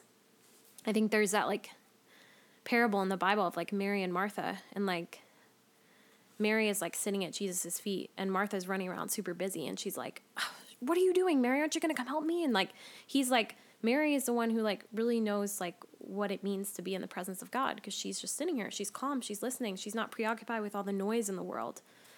I, I think that like so much of the Bible has been interpreted as like like as like the letter of the law instead of like being a metaphor for like how we can live our lives like in the present day. And so I Yeah. think that like being able to see the lessons and the beauty in it, you know, I think can like apply so much to our lives. that's that's such a that's such a you put that all very well um as a as a person who i grew up catholic i was just so I- i was like you know north and north magnets just like repelled Yeah. like I, i, know a lot of I- people who are raised Catholic who are like well that's the thing including my current boyfriend and also my ex boyfriend. The thing about Catholicism, I think, that drives people away is just the cons- the consistent inconsistencies yeah. in the teachings. Mm-hmm. It's like, how are we supposed to follow people who we think all touch little boys? Like these Yeah. these the people who we're supposed to call father, the popes and stuff. Like, how do we trust that? Yeah. How do we trust something that's so secret? And it's just it just never made sense to me, especially like with, you know, I, ha- I so I have a brother with a uh, with a with a physical disability. He's Okay. Mm-hmm. got muscular dystrophy, and I always just blamed. You know, I was like, people have all these, you know, these uh, these prayers, and they pray, they pray, they pray, and something comes out of it, and it works. And I was like, it never worked for me. So I was like, why would I ever trust that? Why would I ever trust prayer? And it, um, and it, it something that drove me away from from Christianity and Catholicism and, and God mostly was and I, I'm I'm getting closer to more of a spiritualism. I don't not believe. I'm very agnostic when it comes to that Yeah. kind of stuff because it's like if a big ass hand came from the sky, I'd be like, oh my god, that's definitely God. like I can't deny that. Right. But it's just like I was I felt guilty, and this is something that came from that Freudian book too, uh, Civilization and its Discontents. Mm-hmm. Yeah. Like the biggest. I'm actually like I actually just recently started like reading it with Spark Notes because I was it's like, very difficult to understand. it's hard to read. I like I had to because actually a friend recommended it to me years ago, and then I was like, okay, I'm gonna read this. But I was like, I gotta get like some supplemental thing for this book because I did not understand. so how I figured out how I figured it I figured out how it's written. Mm-hmm. It's written like somebody took a voice recording, talked for like three hours straight, and then wrote down what they talked about. And it's didn't not like it it's not wrote it. It's not it's not Yeah. wrote it. It's not wrote it. It's not written in like a like a structure. It doesn't have a structure to it. He just talks. Yeah. But what I got a lot out of that was just like this huge the discontentment with a, of feeling guilty right. For this Christian God, this Father that we have forsaken, that we have sinned against, and He and His only begotten Son was Mm-hmm. given up and crucified and, dis- and and killed for us. We have to feel guilty. We did something wrong. Like, and it's just like, why? Why do we need to feel that guilt? What is that guilt? Why? Why do we need to be sorry? Well, I We- carried so much shame it's- with me. Like I could relate a lot. I think a lot of people have a lot of shame, and that Yeah. was like kind of what I felt like I carried with a lot with me. it's it sucks. It's Mm-hmm. like honestly just like a really sad thing that like most of us carry through our lives with shame and Mm. guilt for whether it's it was it was usually for our higher ups who were our parents and Mm. then who's above our parents our God. So we're we're ashamed. We just live in ashamed. I don't know I don't even know if that's a word, but but what I was trying to really get to was just like you know we're we're scared to do anything. You know, it's just this fear and shame. But what I believe now to be God for me is being in that mindfulness and being here and present. I think that that's God. I think mm. that when you, like you said, step outside of your brain for a 2nd and mm. kind of shut down that overthinking, like hamster in a wheel kind of mentality, Yeah. that's what God is. That's how I feel like. I feel like just like that connectedness mm-hmm. is like godliness Yeah. and I don't know I don't know how to describe it, but it's just like something. I actually have a book over here. I'll show you. Yeah. But Ram Dass talks a lot about you know be here now. I know a lot about Ram Dass. oh, that's my shit right now. Like, I think that being present and being mindful and being who you are, where you are, when you are, is the, the highest point that you can be at Mm-hmm. because you're here. When you're thinking about there, you're not here. Or thinking about that, you're not here. Mm-hmm. And it's just like as soon as you bring it back to your breath, it's like you're here. This is your breath. This Mm-hmm. is the, this is you. This is real. And it's like fuck that fucked my head up. I was like, oh my god. That's why I think that perfect. changed me so much the first time because I feel like that's kind of what I was mentioning earlier, where it was like Eastern religion created a science out of all the things that, like the applicable ways to live it. Yeah. And so I feel like I was always like, this is the piece that I was missing because it's like, you can't access God from, like, I mean, I guess you can, but it's like, it's very hard to live like mindful and godly and present when you're so in your head. Yeah. It's, it's very hard to. Yeah.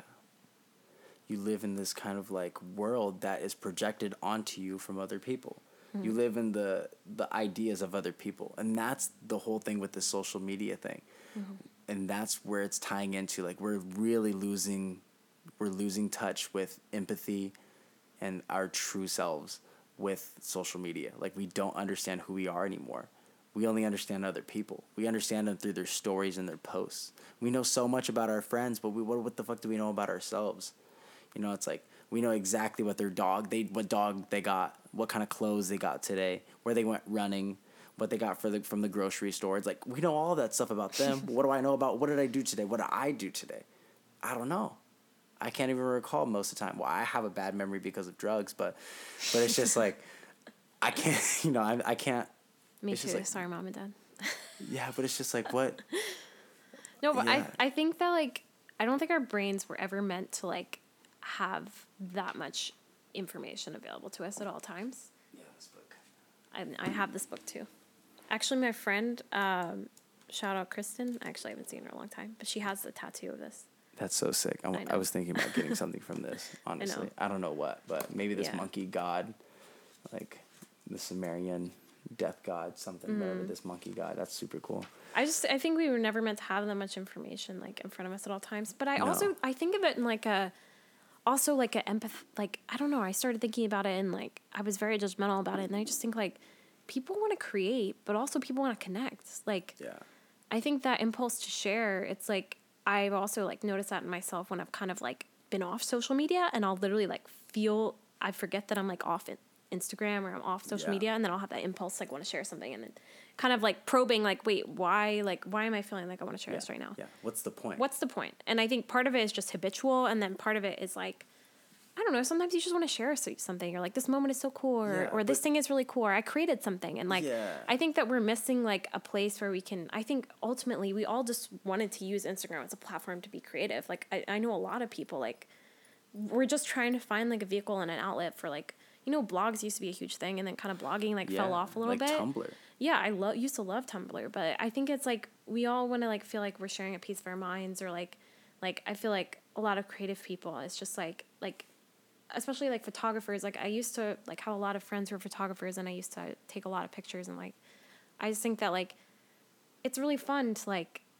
like share like a really beautiful image that you created or Yeah, something yeah, that you wrote or like, and so I think we're kind of missing like a place of like. Instagram has kind of just become a wash, and it's not really like that creative place anymore. It's like full of ads and all this crazy just nonsense and political stuff. But Yeah. I think that like we want to feel like we have a place to like put the things that we've created and like for people to see them. You know. But like it's like do of course you can go to the question of like do we really need people to see it for it to be art like exactly. It's Yeah. just kind of like the whole approval thing. It- Yeah. but that kind of takes us to the whole tribal tribalism thing. Mm-hmm. We are in our, our tribes, and if we're not liked by everyone in our tribes, then we're upset. yeah We we need our people, our fellow tribesmen, and you know to to like us. Mm-hmm. We need acceptance, and it's just like if if you find that level of acceptance within just yourself, like I made this painting because I made this painting and I love it. No one else needs to see it. Doesn't it's matter. like wait I actually don't need to share this You don't need Like, to because it's there. You experienced it and now it's there. It'll be there forever until you throw it into the trash or set it on fire. It's Mm-hmm. always going to be there. But why do you need to share it to anybody else? Do you need someone else's like, "Hey, that is cool." You feel good about yourself Mm. for that instant gratification moment of of uh, of of acceptance and and positive judgment and reinforcement. It's like Yeah. why do we need that? We don't. but I still find myself sometimes like I'm like oh but I really want to and then No, I'm like yeah, no, I'm the same way. Why I have But so many little paintings that I want like to sh- send to listen to, yourself, and you're like, wait, like why do I like really need like someone to see this so much? Yeah, yeah. Yeah. It, I mean, but I like I like it. I like when people tell me that I'm doing something cool, like or or whatever. Or like, just to even like, I feel like sometimes it's just like to know that you're heard or seen, and like to know that there are people out there who think like you. yes. And I think especially like right now, we're just so disconnected, and to just have someone be like, "I love that," or "I heard you," or like I could like I could feel that, I could relate to that. I just Yeah. think that like we do need that right now too. yeah, it's that tribalism. But thing. it's like maybe we sh- it's like hard because it's like we want to do it in person, but like we can't do like everything in person right now, and so it's just like Yeah. it's weird. that's why I feel like I, I needed to start this podcast Yeah, because no one's talking right. now. I know. and it's like we could even have masks on and do this. We're not wearing masks. We're not wearing Sorry, masks Trump. right now. I know. But but it's just I was tested a few times. I've been tested negative. Not super recently, but oh, I haven't been tested yet. So, but uh, I do check. I have an oxym. I have the oximeter and the oh thermometer Jesus at home. Jesus Christ! I always take my temperature. I've never had a fever. I've never. Yeah. I don't know. I don't really stick around weird people. yeah, it's like I all- when I'm working, I I drive everywhere for work, but I'm always Yeah. wearing a mask. I never take Yeah. my mask off like when I'm working, and Yeah. then and then I always wash my hands, use hand sanitizer. Oh my god! I wash my Yeah. hands like a billion times a day. like I probably use hand sanitizer too much because I'm out It's everywhere I for work. It's dangerous to use too much hand sanitizer. I that's what they say. Like the, I at least the have like organic supposed to be there. ones, like Whole Foods. Oh. Just during COVID. just during COVID. Yeah. Like I normally don't use that much hand sanitizer, but Um, so I wanted to ask you how how did you feel about Bikram?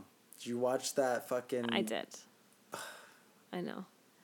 Um, I was so, like, I was like, oh my god, I love this, and then I was like, wait, So I've done like we did a Bikram segment in my yoga teacher training, and also I've like practiced Bikram yoga before because Bikram yoga is pretty similar to power yoga. It's like appropriated power yoga basically, and a lot of there's a another yoga teacher who kind of took some of Bikram stuff called Baron Baptiste, and he's kind of developed like he was the developer of like power yoga. Ah. Um, it's similar sequencing and style to like Bikram, but it's not like always done in a hot room, and it's also not like the yelling style of Bikram, who's like, straighten up, go lower, go faster. yeah. Also, this, explain that a little bit. Sorry to interrupt, but like, Yeah. Mm-hmm. explain Bikram exactly. Like, he was a guy. So yes, he was a guy, and um, he he became like really popular, especially in like L.A. and like certain scenes Yeah. um, for developing this like very um, like abrasive,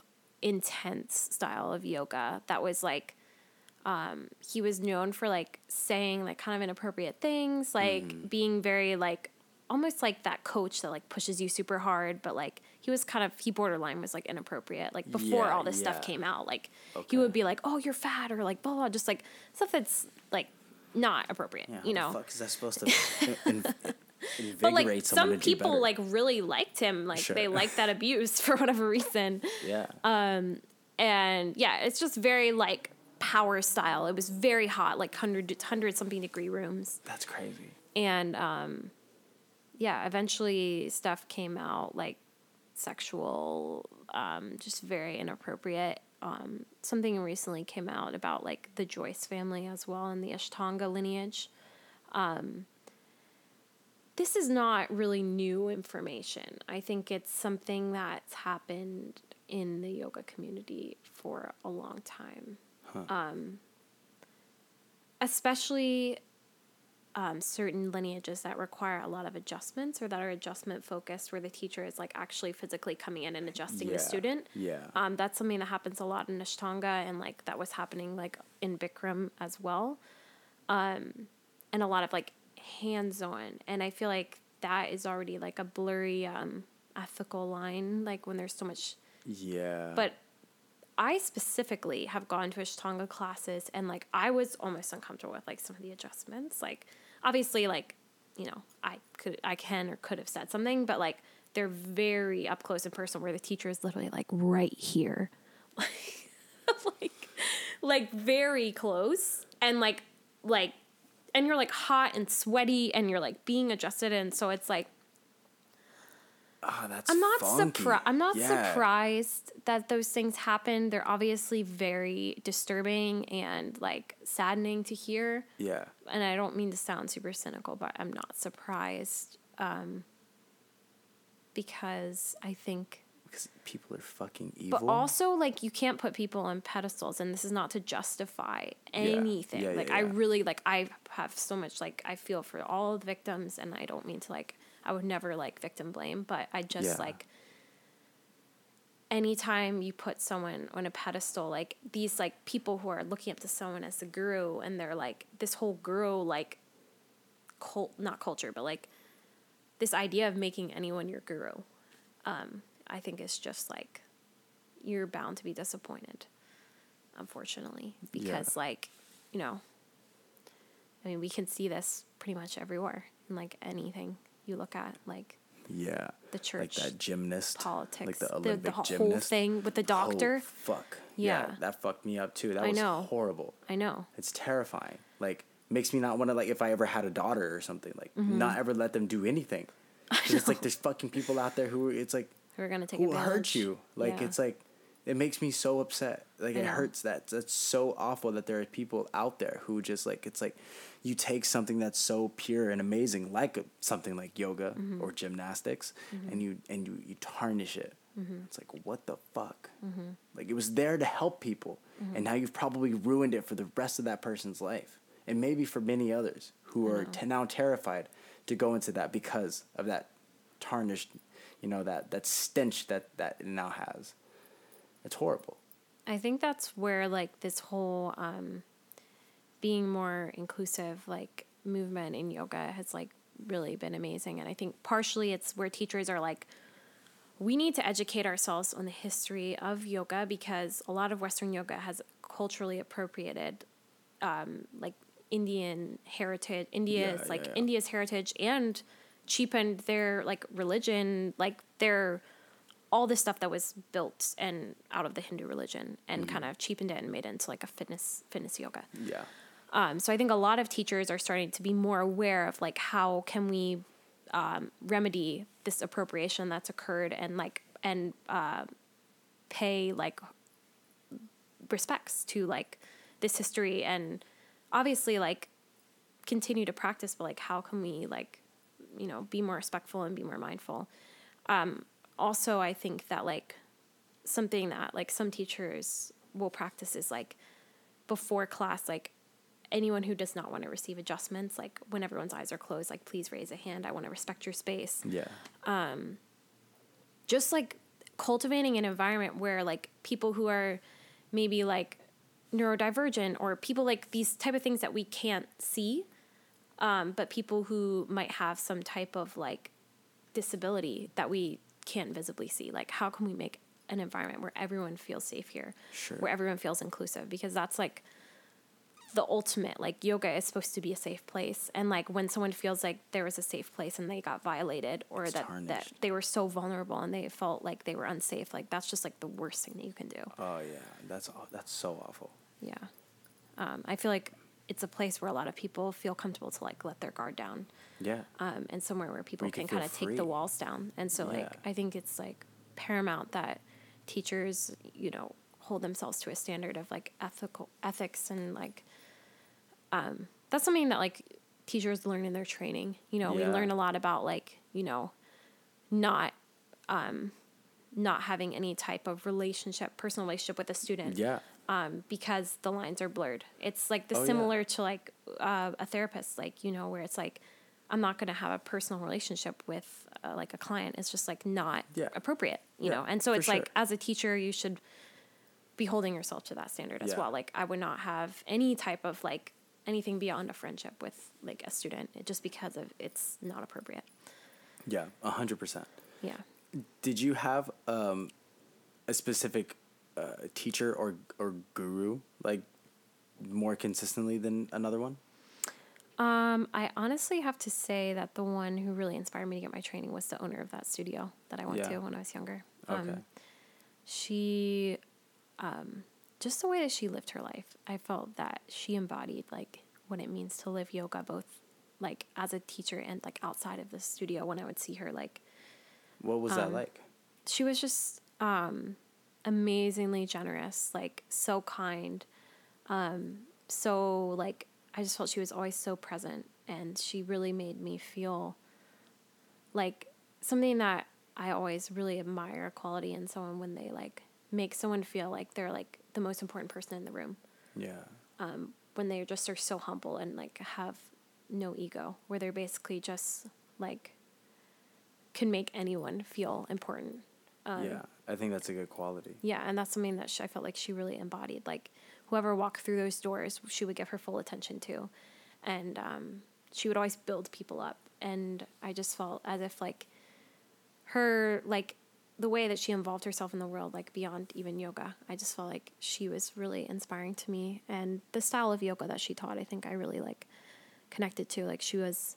It wasn't as much like a power style, and I think that's what originally like drew me in because it was more meditative and like slower, and it kind of like helped me um because I, I enjoyed like the physical aspect of them, some of the more challenging classes, but they Yeah. weren't um, they didn't really like get me as much in the way that I wanted to feel like spiritually connected. Okay. Yeah. I we I know we've chatted a, a- like a bit about Mm-hmm. Kundalini, but I wanna. Uh, you don't like Kundalini, right? Isn't that what you said? I- Or yeah, how do you feel about it? I just I um And what is it okay. exactly? so Kundalini is kind of based on the seven chakras. Um, and the chakras are energy systems um, in the body, and they Do you correspond know all to the names of them? Um, Not to I can not to put you on the spot. I can but- name all of them, but not in Sanskrit or whatever. The Oh. um, so there's root. Cha- there's the root chakra. I think it's Mula. Muladhara. I'm not gonna be able to say all of them. there's, No, I'm not- I'm there's not the root to on the chakra, the, sacral chakra, um, and then there's the solar plexus, mm-hmm. and then there's the heart chakra, and then the throat chakra, and then the third eye chakra and the crown chakra.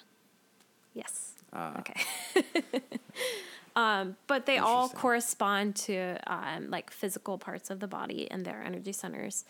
And Kundalini is essentially based in like there's the serpent energy in the spine, and it's certain practices to activate the serpent or like the spinal energy, and you're essentially containing all of the energy um, Interesting. and basically building that energy up inside That's of that you. DNA hex yes. structure, right? In the serpent shape, yes. Mhm. Ah. So um, you're essentially trying to build and contain that energy. I think that I think it's kind of almost like I feel like Kundalini has uh, maybe like acquired a certain like cult status. I don't know, like some type of like it's people have heard different things about it, and it's kind of like I don't know anything about. it. All I know is that you can.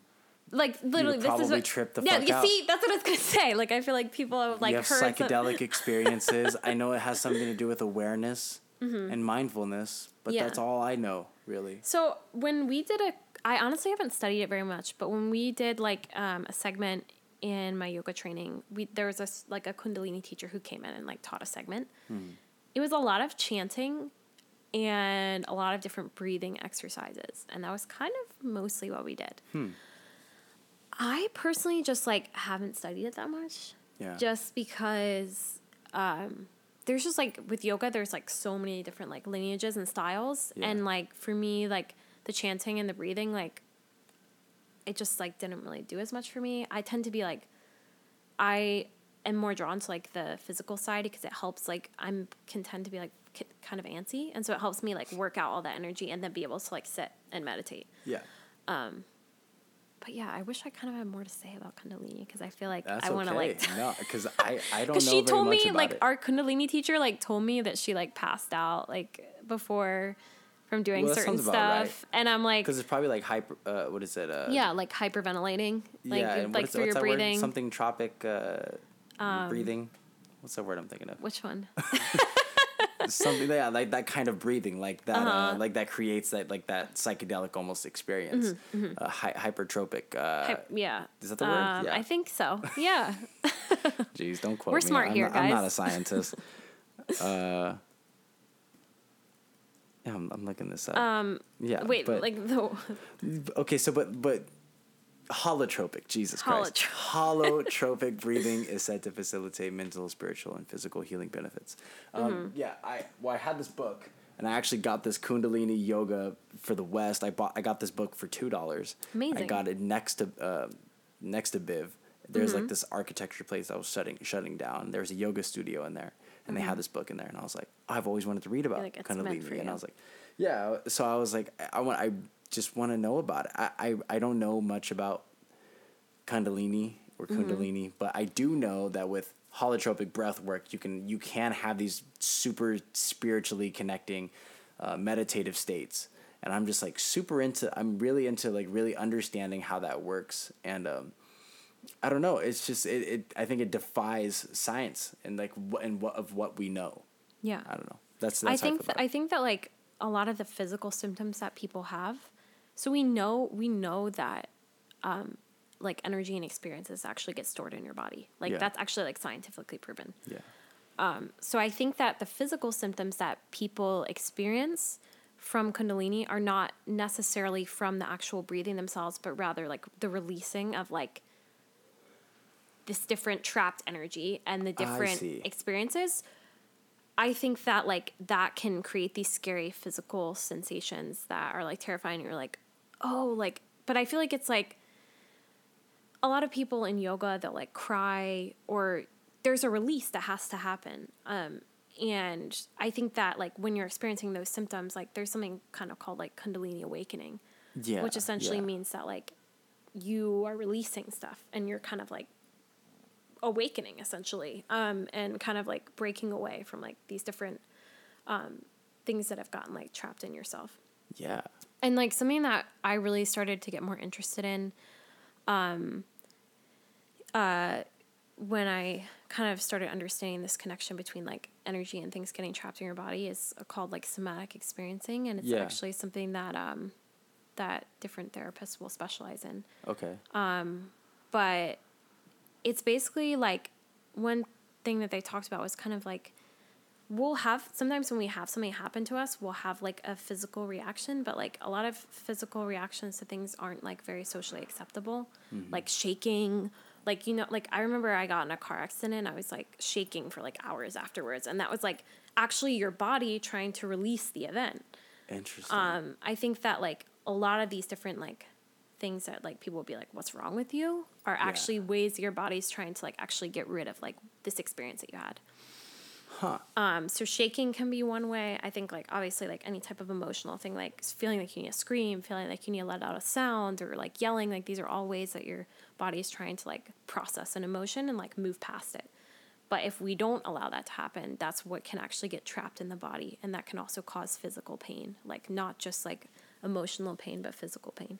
Yeah. Things that can literally can actually that energy can get trapped inside of you, and that's why I think these corresponding body parts, like it's interesting. Well, like cause like heart pain will actually like refer to the heart or say like you're shouldering something like when you're really stressed or anxious or you have this like stomach ache when you're stressed or anxious like these are all actual like parts of the body that will hurt from like trapping emotions so i think that like this whole kundalini like these crazy symptoms that people have are really just like passing energy um, and getting it out because maybe some people also jump in too fast people who are not like acquainted with yoga or they haven't like practiced or tra- like released energy before in any way Yeah. and they're just jumping headfirst in and they're Yeah. like having crazy experiences because like they don't know what's happening and they don't have words for it and so it seems like something's going really wrong when maybe they're just like not going slowly enough Yeah. you know they like to didn't peel back really the layers themselves yeah for whatever that experience is.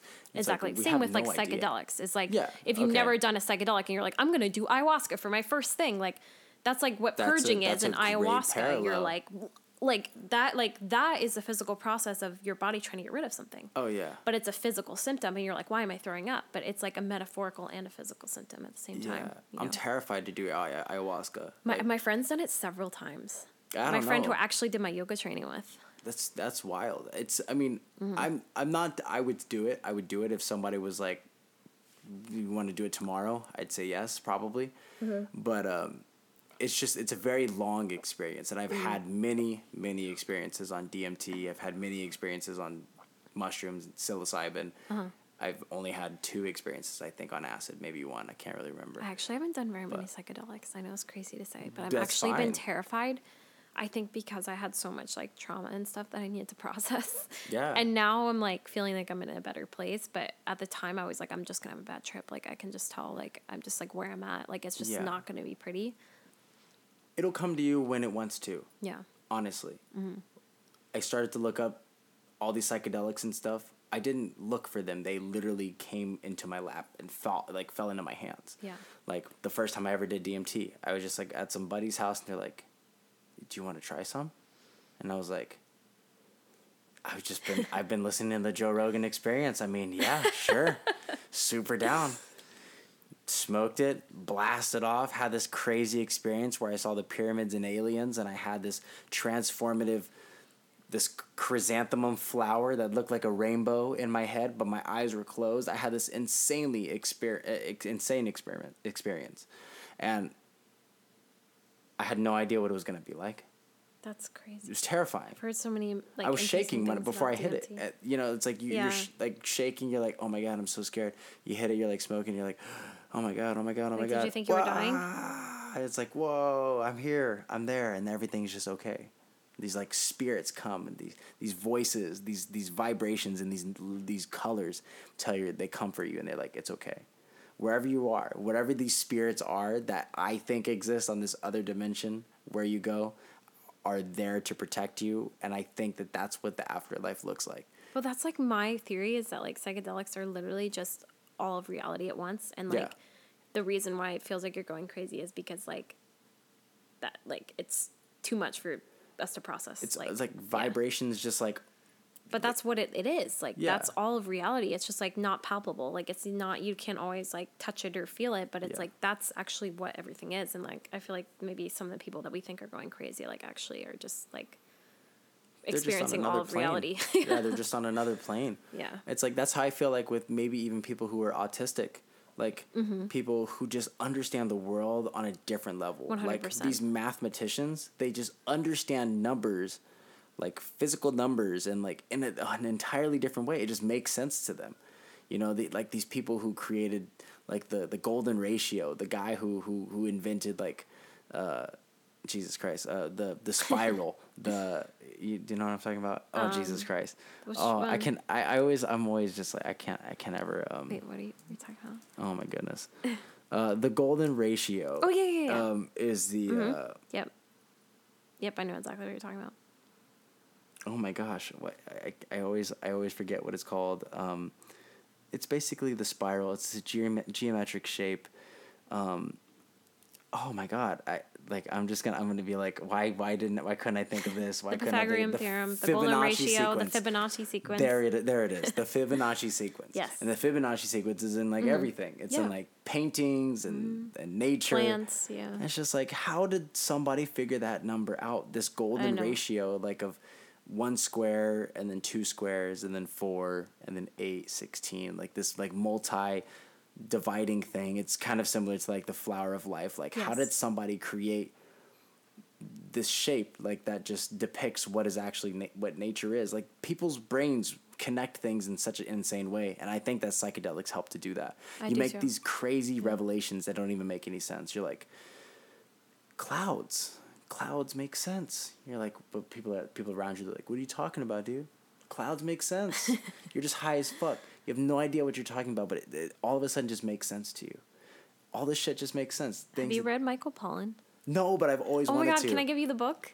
I'm On super how down. to change your mind. I've always wanted to read Michael That Pollan's book book. Is- he, he has something on Netflix. I love Michael Pollan. He's super Um, cool. the How to Change Your Mind book like changed my life. Yeah? I think it's Changed your really, mind?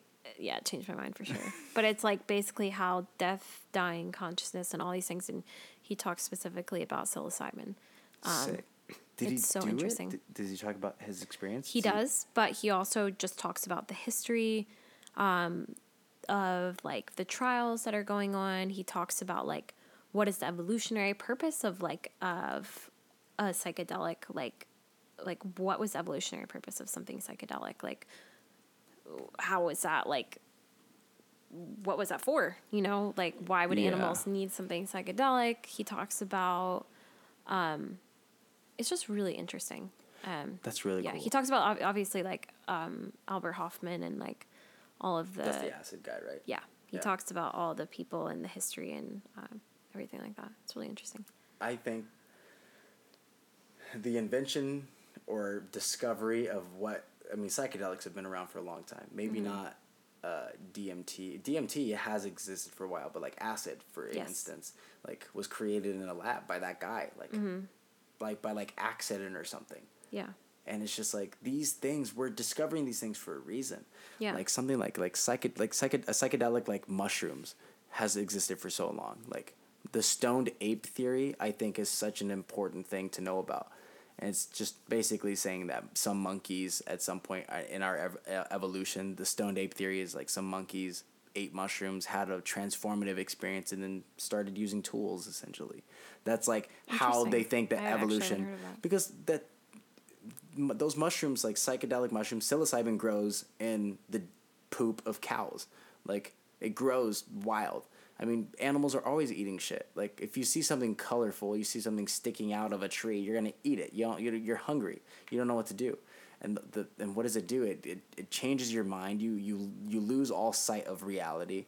You start to forget what's real and what isn't. And it's like you start to think differently. It re- rewrites your brain. It, it, it- you go through what's called neurogenesis. You start Yes. to you know you your brain's firing on levels that it it never has before, and it's just like, um, and this actually brought me this. I, I was thinking about this too. I wanted to talk about MAPS for a second, but Mm-hmm. it's the multidisciplinary associate association for psychedelic Yes, yes, yes. studies.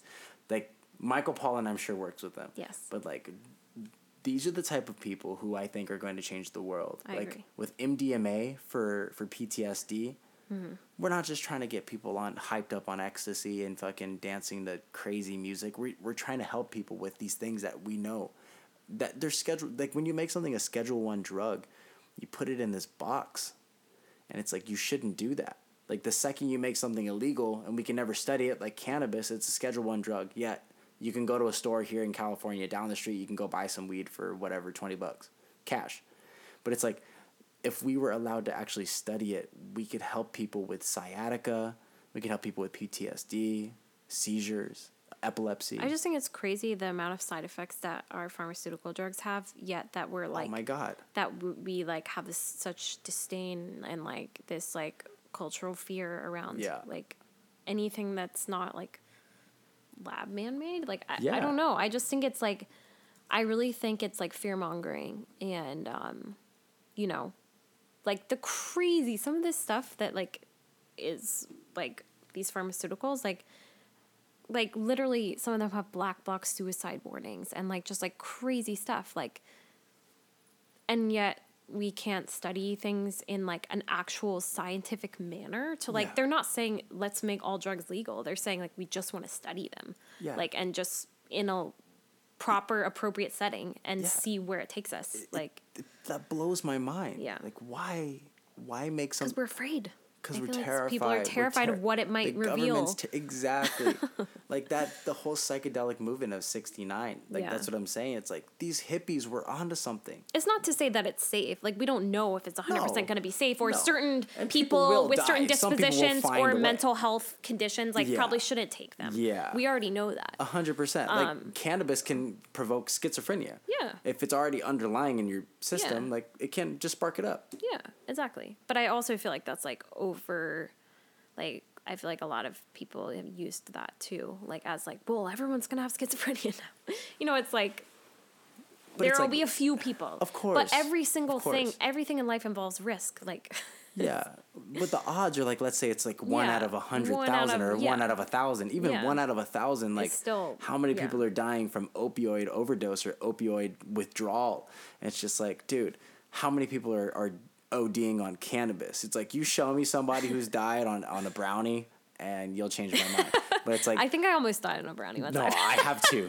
I've been there. I've, Let's be real. I've like literally like had 911 dialed to my phone and I was like, all right. Oh, I've done that on mushrooms. I called nine one one. I ended up. I was in an ambulance. I You have been. did? I have been. Oh wow.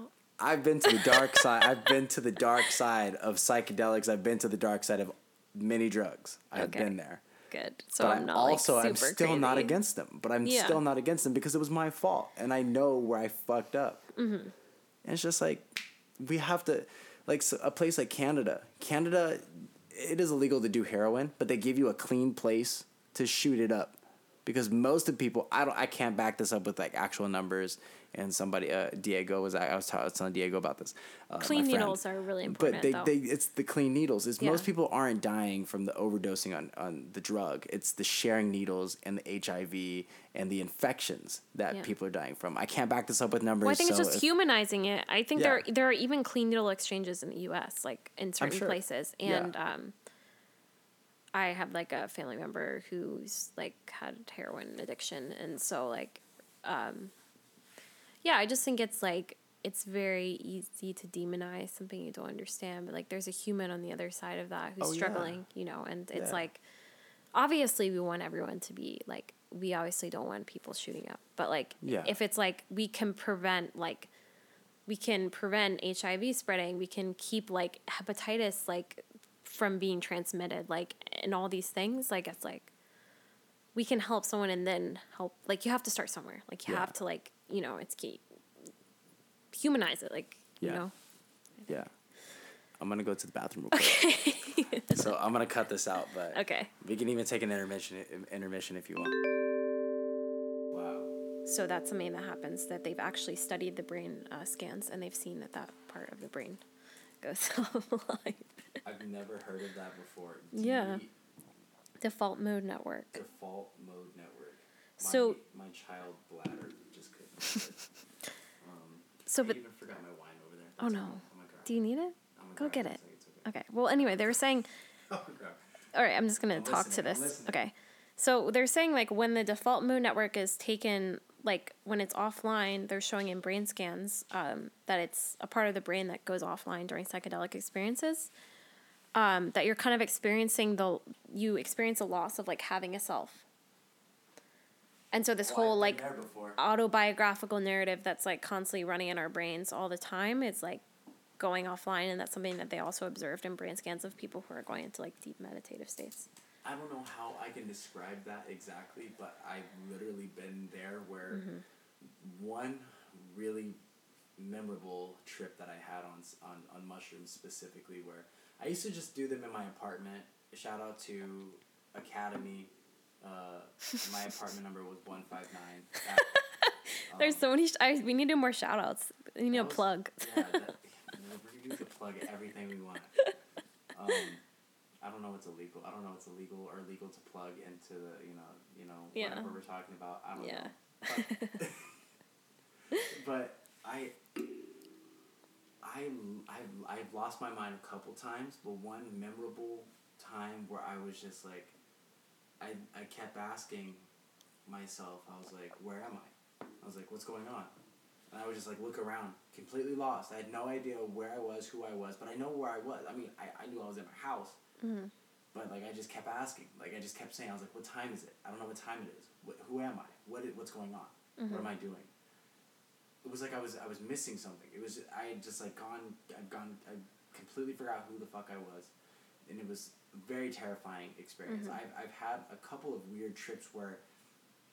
There's actually this girl I used to know. Um, when I worked at a dispensary before, and uh, she was one of the patients who would come in all the time, and her. Uh, I don't want to say her name. But she, uh, she had this piercing- Confidentiality. yeah, she had a piercing on her forehead, and it was a moon. It was like a dermal kind of piercing, and it was like a moon shape. That's cool. And I had this trip where I was that piercing in her forehead. I was like her in her third eye. I could see through her eyes, and I could see in like in her house. I've never been. It sounds like being I've John never hung out with Malkovich. her. What is Have you That seen that no, movie? I haven't actually. No, I haven't. It's a Charlie Kaufman movie. oh, that's and true, he huh? he uh basically like they find this like little tunnel in an office in and he basically goes down it and then he's thrown into this other person's body and he's like living through the other guy Oh, trippy. literally like he's seeing through the eyes and then he's like he's like kind of this like sh- shabby kind of like not well dressed like not like super Yeah. like conventionally attractive guy and he's like like living through this other guy like having sex with this woman and he's like oh my god this is amazing and then they get spit out after like a short period of time and then they keep getting addicted to like running down like going down this tunnel like being the other person strange. but yeah he's the one who did it uh, eternal sunshine of the Yeah, spotless yeah, mind yeah, yeah yeah. Mhm. Super trip. Oh my god, that movie fucked me up. yeah Yeah, that movie was. Uh, And they released he also did another one. Yeah. Yes, Uh, um, Hold on, thinking of I'm thinking of anything. I just watched it too. It's fell really good. it. It's so good. You need to wake, be awake and watch it. I fell asleep during it. Yeah. It's it's super dope. I liked what I Yeah, saw. Exactly. It's a little slow in the So beginning, but but also it's really it's number one it's poetic and number two I think it's like it's a double entendre. It's like in the end like he ends up like you know killing himself or like it's like the like it's kind of like um it's like kind of left to interpret, but like it kind of seems as if he kills himself. But it's like I'm thinking of anything, and like you know, and like uh, I'm thinking of ending this relationship. I'm also thinking of any. It's just kind of like it's interesting, like a play on Ah, like yeah, Interesting. yeah, because the whole ever- thing is run through like the, the this like very small thing. Like I'm thinking of ending this relationship. I can't end this relationship. Like you know, did, if did you Oh, see that part yeah, yeah, where she's yeah. kind of like I don't know, keeps- and you're like not even sure if she's really there. It's just like Yeah. yeah, It's a trip. it is. Yeah. That movie, uh, New York Synecdoche. Or- Um, it's don't know how- Synecdoche. Synecdoche. Synecdoche. I, I, I had to look up how to pronounce it, so don't worry. Okay. Yeah. Synecdoche. That movie's a Synecdoche, New York. too. Yeah, I just Holy watched fuck, that. That movie's Yeah. super cool. I Yeah. watched it like literally like two in the morning. I was high as fuck. And Have you seen Anomalisa? No. I haven't seen that it. another Charlie? Arturo got me kind of into his movies. Um, but guy's a shout out, shout out Arturo, my boyfriend.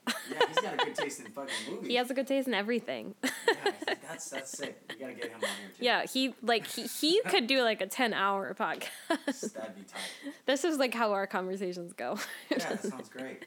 Love it. No, Um, that yeah, that guy's movies. He's so. Crazy. yeah, that one is all like So weird. claymation, Oh, but it's really good. it's called what?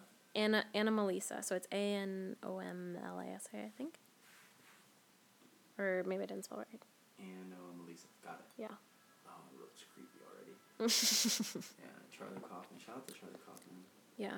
If uh yeah. If if you ever want to like hang out with us, that'd be cool. you you should be on the podcast. My goal is to get Charlie Kaufman. Uh, I want to get. Put it Duncan out in the universe. Yeah. I want to get Duncan Trussell. That's literally Yes. my that's my goal. It's literally my goal is to get Duncan Trussell on this podcast. I'm gonna go to Asheville at some point. Like whenever it gets safe to travel again, I'll hit him up when lives I'm there. there. I'll He tell him, there. hey, look, I you need to talk to this guy. He lives there. Yeah, that's where he lives. Follow Bowl of Bran Flakes. Yeah. Um, I'll put like stickers all around the city. Like I'll get like I'm gonna like I'm gonna make make too. merch like and put it all around the city. Yeah, that's, that's perfect. um, well, let's see what other I had. I had a couple of other things. There's just Okay. a couple things, that we can kind of sum it up. I Yeah. know it's hella late. That's okay. Um, uh, mantras. How do you how do you feel about mantras? Do you have a daily mantra? And if you do, how did you make that? Did you make that? How do you create one? A lot of questions there. Yes.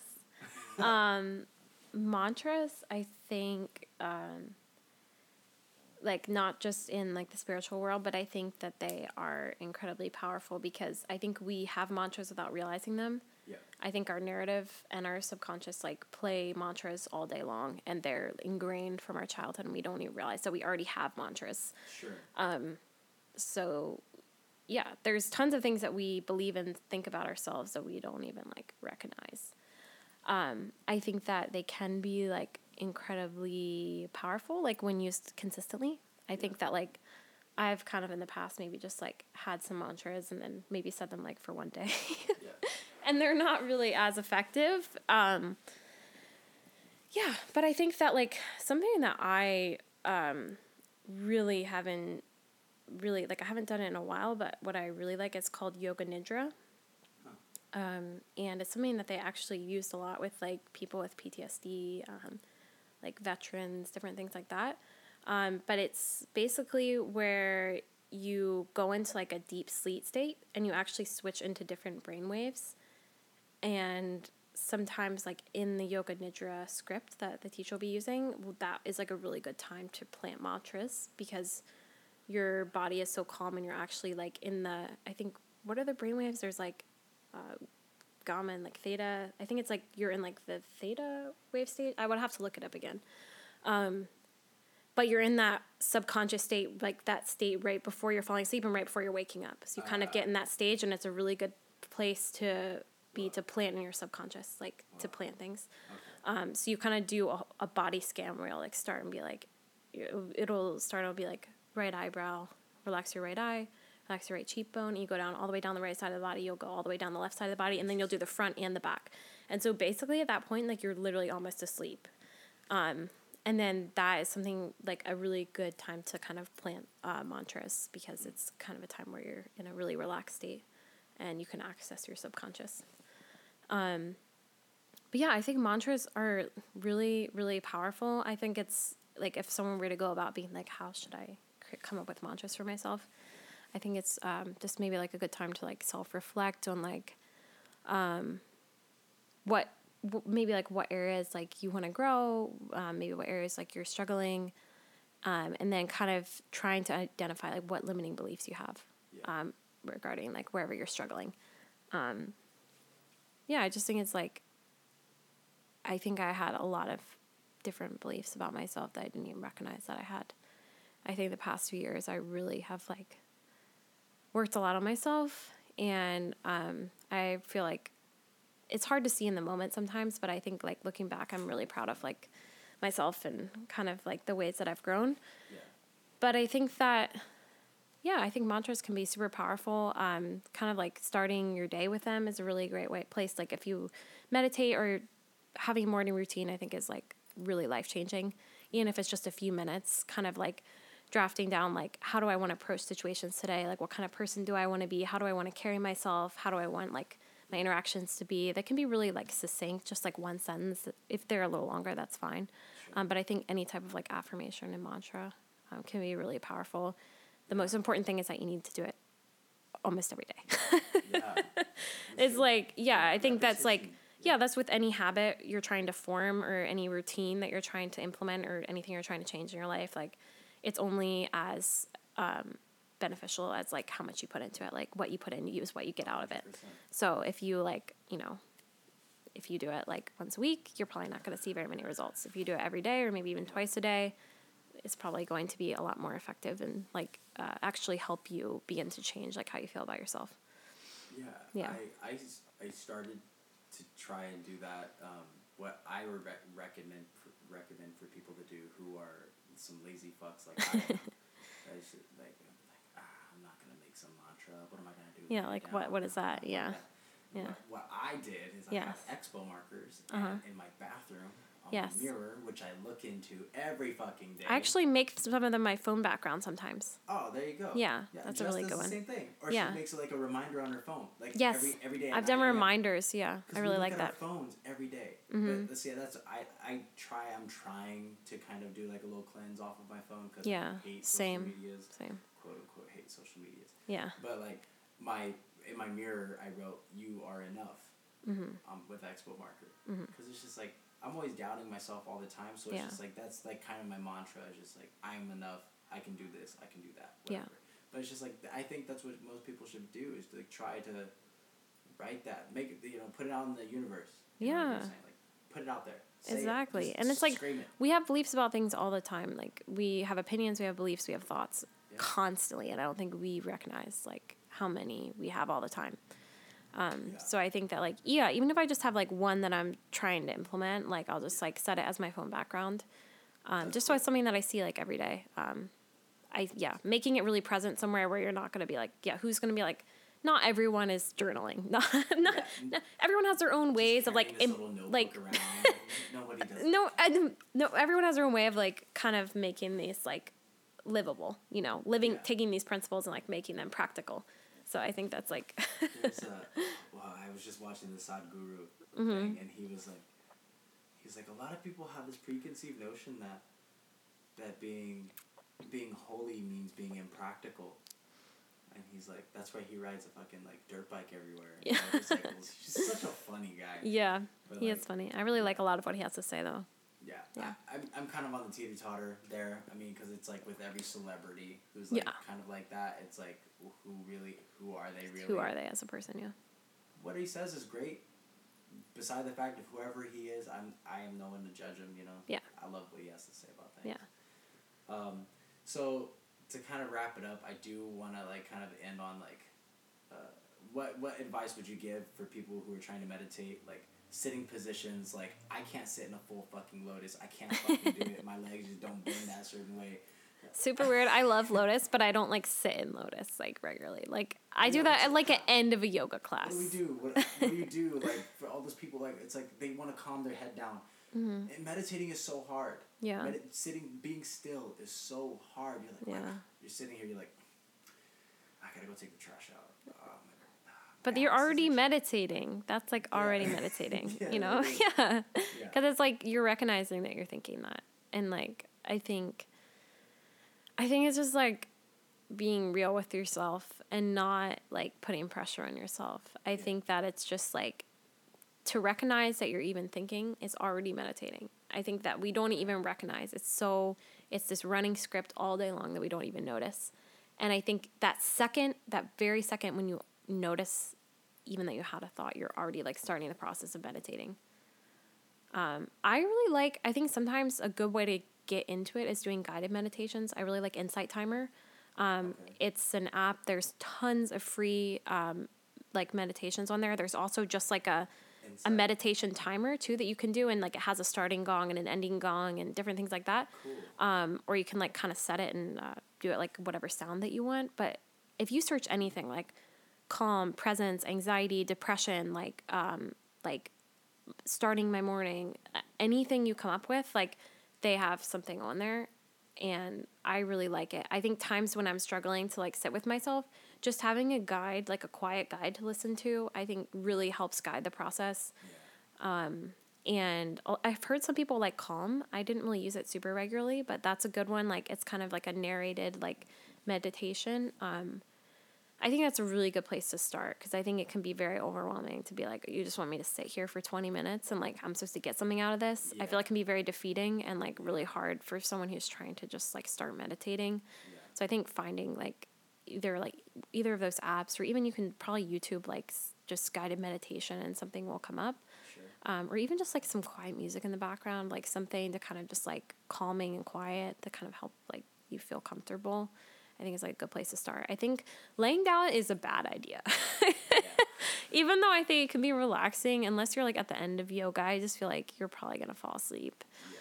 Um, but I don't think that the position actually matters that much. I've meditated like when I've been in the driver's seat, like not while I'm driving, but like just in a parked car. Like I've meditated sitting outside. I've meditated like in the house. Like I just feel like anywhere that you could feel safe to like maybe close your eyes, but you don't even really have to close your eyes. I think that it's just like the biggest thing is to just like observe, observe, observe, observe. I think it's like the most important part of like meditating. It's just like I'm watching myself, like I'm noticing myself, like that is like true self awareness, and that's like what breeds like bringing that mindfulness aspect into like your life. Yeah.